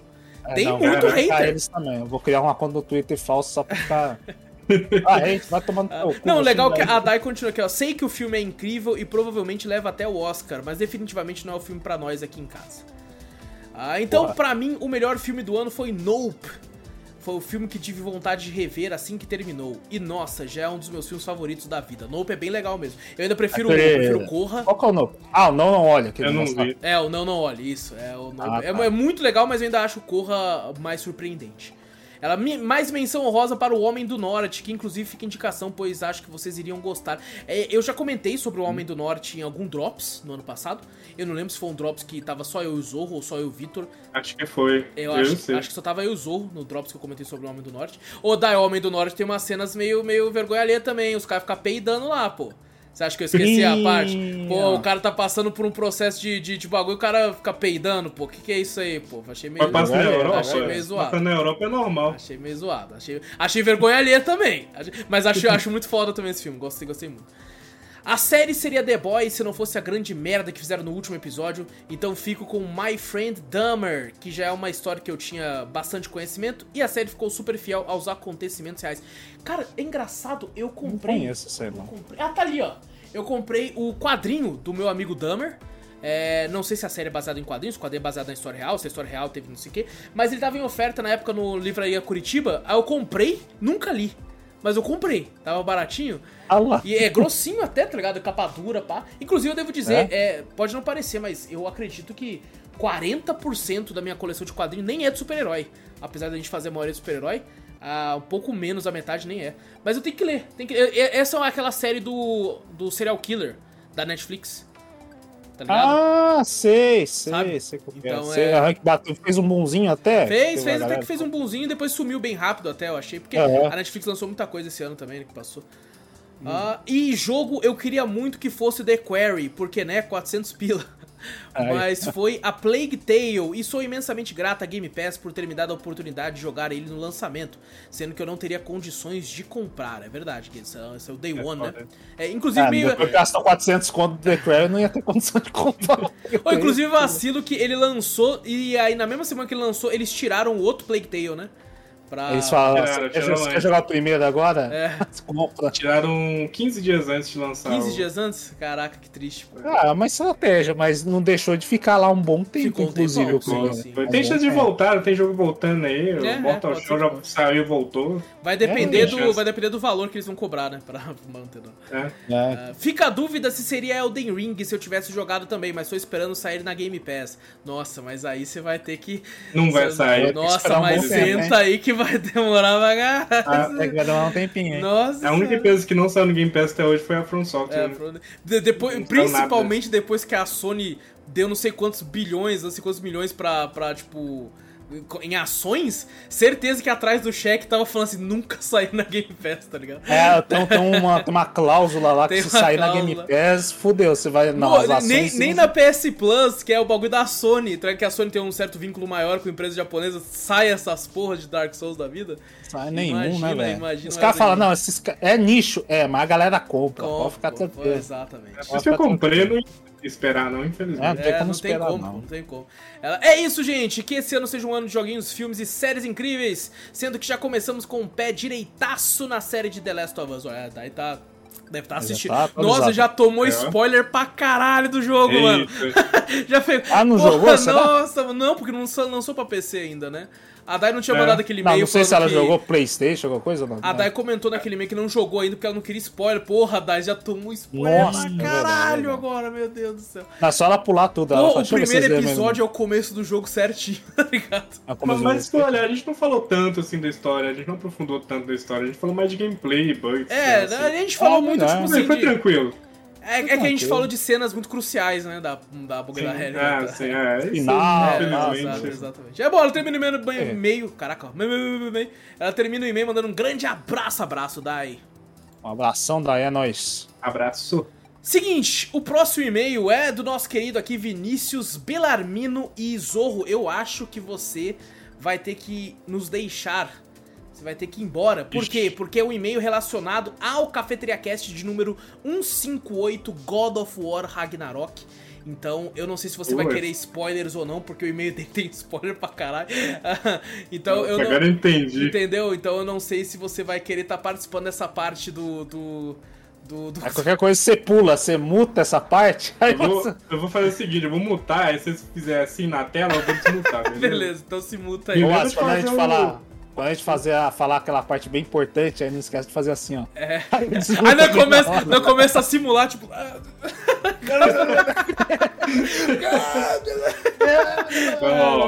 certo. Um joinha aí. Dá um joinha aí, depois se despedir de forma correta, beleza? É isso, então eu vou começar aqui o e-mail. E ele começa o e-mail falando: "E muito boa noite, bom dia, boa tarde, boa madrugada, boa tudo pra vocês. Muito boa noite, Vinícius." Ele, primeiramente, um feliz ano novo pra vocês e pra todos os ouvintes, pra tu também. Espero que você tenha passado a virada de ano de forma excelente, Vinícius. Eu não vou fazer a piada de novo. Não, pelo amor de Deus, ainda bem. Me chamo Vinícius... Encheu o cu de peru? Meu Deus, que merda. Me chamo Vinícius Belarmino e venho parabenizar novamente vocês pelo podcast. Desejo um ano de muitas realizações e muitos episódios sobre quadrinhos, jogos, filmes e séries. Estou um pouco atrasado, mas vim falar sobre o episódio 158, God of War Ragnarok, e o que achei do jogo. O jogo é realmente incrível, com paisagens épicas, modos de batalha muito bons e um ótimo enredo, além das referências tiradas dos próprios jogos, como quando ele fala do irmão e da filha, e uma boa adaptação da mitologia. Cara, é bem legal mesmo. Eles não esquecem nada, né, velho? Essa parte é bem legal, né? Você vê e quem jogou, né? Quem tem a referência dos jogos passados, fala: caraca, né, velho? Toda vez quando ele conta uma história, você consegue pegar nuances dos jogos passados, né? Sim. Ah, caraca, velho. Ele tá contando de um jeito, mas você fala, pô, isso aí foi o que ele viveu nos outros God, né? Exato. É muito foda. Muito foda. Entretanto, algumas coisas me incomodaram. Os inimigos são mais do mesmo, apenas com elementos ou skins diferentes. E eu senti que eles até repetem alguns poucos vezes, só que eu acho que repete bem menos que no primeiro.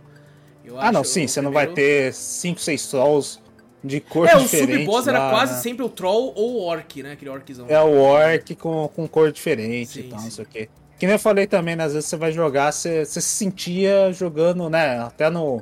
A gente falou de escolher o jogo do ano, esses bagulho assim, né? Que eu falei, pô, o God, se você for ver de um pro outro, né? Do 2018 pro Ragnarok, né? Quando eu comecei a jogar o Ragnarok, tá mais bonito? Tá, mas você jogando, eu falei, caralho, a mesma mecânica, a mesma finalização, e você fala, caraca, velho. É bem isso. É muito igual, é muito bem igual. Parecido. Né? Ele continua que todo o peso que o evento Ragnarok poderia trazer não foi muito bem explorado, foi tudo muito corrido. Sutur fez uma ponta em algo que poderia ser grandioso. Uma guerra resumida a poucos personagens em tela e as lutas finais contra Thor e Odin deixaram a desejar. Exatamente, Vinícius, a gente concorda com tudo e falamos tudo isso, inclusive. Porque realmente você vê aquela guerra, né? A gente comentou, né? Você fala, caralho, cadê a galera? A guerra de uma galera lá do bagulho lá em Midgard, você fala, caralho. Exato. Que é isso? Não foi... E em Midgard não, em Asgard, né? E o pior é que na hora você tá animadão, então você vai na vibe, mas depois quando você pra pensar, você fala, caralho, não foi até... Cadê a galera, né? Você fala, pô, só tem uns 5, 6 caras aqui... Tá falando que tá tretando, mas não tô vendo ninguém. Exatamente, fala, meio triste mesmo. Meio triste. E, além disso, o plot do plot no que se refere ao destino de Kratos em deixá-lo vivo também me incomodou, mas interpretei como uma redenção. No começo da franquia, ele se torna um deus, passa a ser conhecido por todos como um deus, mas nunca foi venerado como um. Agora ele assume o lugar que seria do Odin e toma para si a responsabilidade de reconstruir e proteger aquele lugar. Eu entendo, eu acredito que foi isso mesmo que eles quiseram colocar, mas eu não gostei de, tipo, disso ser... Eu queria que a redenção pra alguém como Kratos tinha que ser na morte, pra mim. Sim. Ele fez a finalização de um personagem, mano. Né? Ele fez muita merda também. Mas aí, se eles não finalizaram agora, você já sabe que é pra ter um próximo jogo dele. Com certeza. Eles vão ter um próximo jogo do Kratos, acabou. Ele até Atreus... fala aqui, ó, o jogo foi uma passada de bastão para Atreus e com um foco maior nele. Acho que não. Agora, eu acho que ainda não foi a passada, não. Eu também acho que não. Agora com ele tendo uma nova jornada ao lado de Angerboda, mas o futuro do jogo fica muito incerto, pois não achei que o Atreus tenha cativado o público para ter um jogo solo. Eu acho que não. Eu acho que eles não passaram realmente o bastão, porque eles realmente sentiram que o Atreus não teve essa carga ainda. Ele não cativou a galera ainda. Eles só vão matar o Kratos quando o Atreus realmente tiver um puta redenção, alguma coisa assim, cativar realmente no próximo jogo, pra daí o Kratos morrer e você falar, ah, agora sim eu confio no Atreus agora, nesse personagem, nesse novo personagem. Não, e eu quero saber porque teve boneco sem final, pô. Eu esqueci o nome dele agora. O Sindri. Isso, o Sindri não teve final, pô. O Atreus não teve final, pô. O Atreus sai lá, eu vou recuperar os bagulho e falou... E aí? Ele ficou muito... A gente comentou isso aí no cast. Também, falamos. Muito mais em aberto do que o de 2018. Muito mais. Ele ficou muito... E quando encerrou a história, eu falei, e aí? Tipo assim, te jogou ali e fala, beleza. Sabe, você não encontra, você não sabe um destino aí. Eu não sei pra onde vai. Exato. Eu simplesmente falo, pô, exatamente. Tá lá, tá desse jeito aí, tá largado lá. Agora eu quero ver a desculpa, né? Ou até mesmo a história que eles vão criar por trás pra poder enganchar, sabe? Falar, não... Depois de.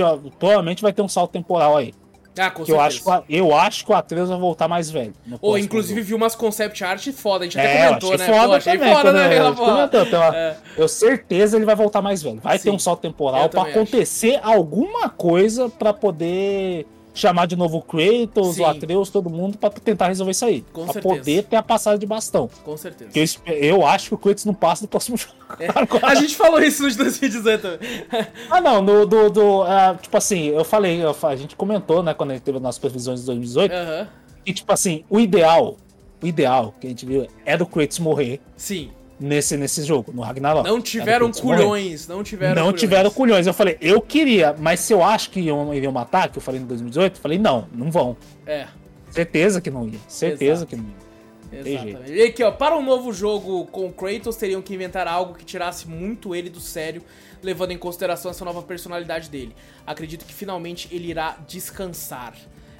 O que ele tira sempre ele do sério é mexer com o filho dele. Né? Então... Mas sabe o que eu acho? Sabe que é uma ideia que talvez a gente pensar? Vai ser um negócio que eles falou, né? Pode ser que tenha um certo jogo intermediário ali, né? Uhum. Pra ter o próximo jogo principal. Mas eu acho que agora não vai ser mais o Kratos que vai ter que, né, tirar do sério pra poder. Vai ser alguma coisa com o Kratos pra tirar de sério o Atreus. Pode ser. Se é o contrário. Porque como ele falou, essa mudança de personalidade do Kratos... E aí o Atreus já mais velho tentando de fato agora cativar a galera, verdade, pode ser. Exato, vai acontecer alguma coisa com o Kratos e o Atreus vai ter que ir atrás. Pode ser, verdade. Eu acho que vai ser alguma coisa nesse naipe, assim. Exato, ele que termina aqui falando, e-mail um pouco grande do tamanho da duração do episódio. Pouquinho. Mas é isso, abraço e até a próxima, um abraço, Vinícius. Um grande abraço, Vinícius. Abraço. Valeu. Inclusive, Vinícius, é muito, muito bacana. Será que os ouviu? Já viu? Olha lá. Muito bacana porque o Vitor pode não lembrar, Vitor, mas o Vinícius, ele é o cara que mandou e-mail pra gente no podcast de Chaves.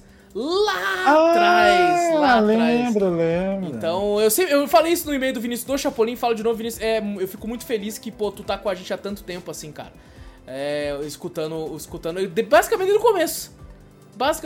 O Chaves foi, sei lá, episódio 12, tá ligado? Do podcast. Nossa, né? Senhora, agora tá no 161, é esse, então...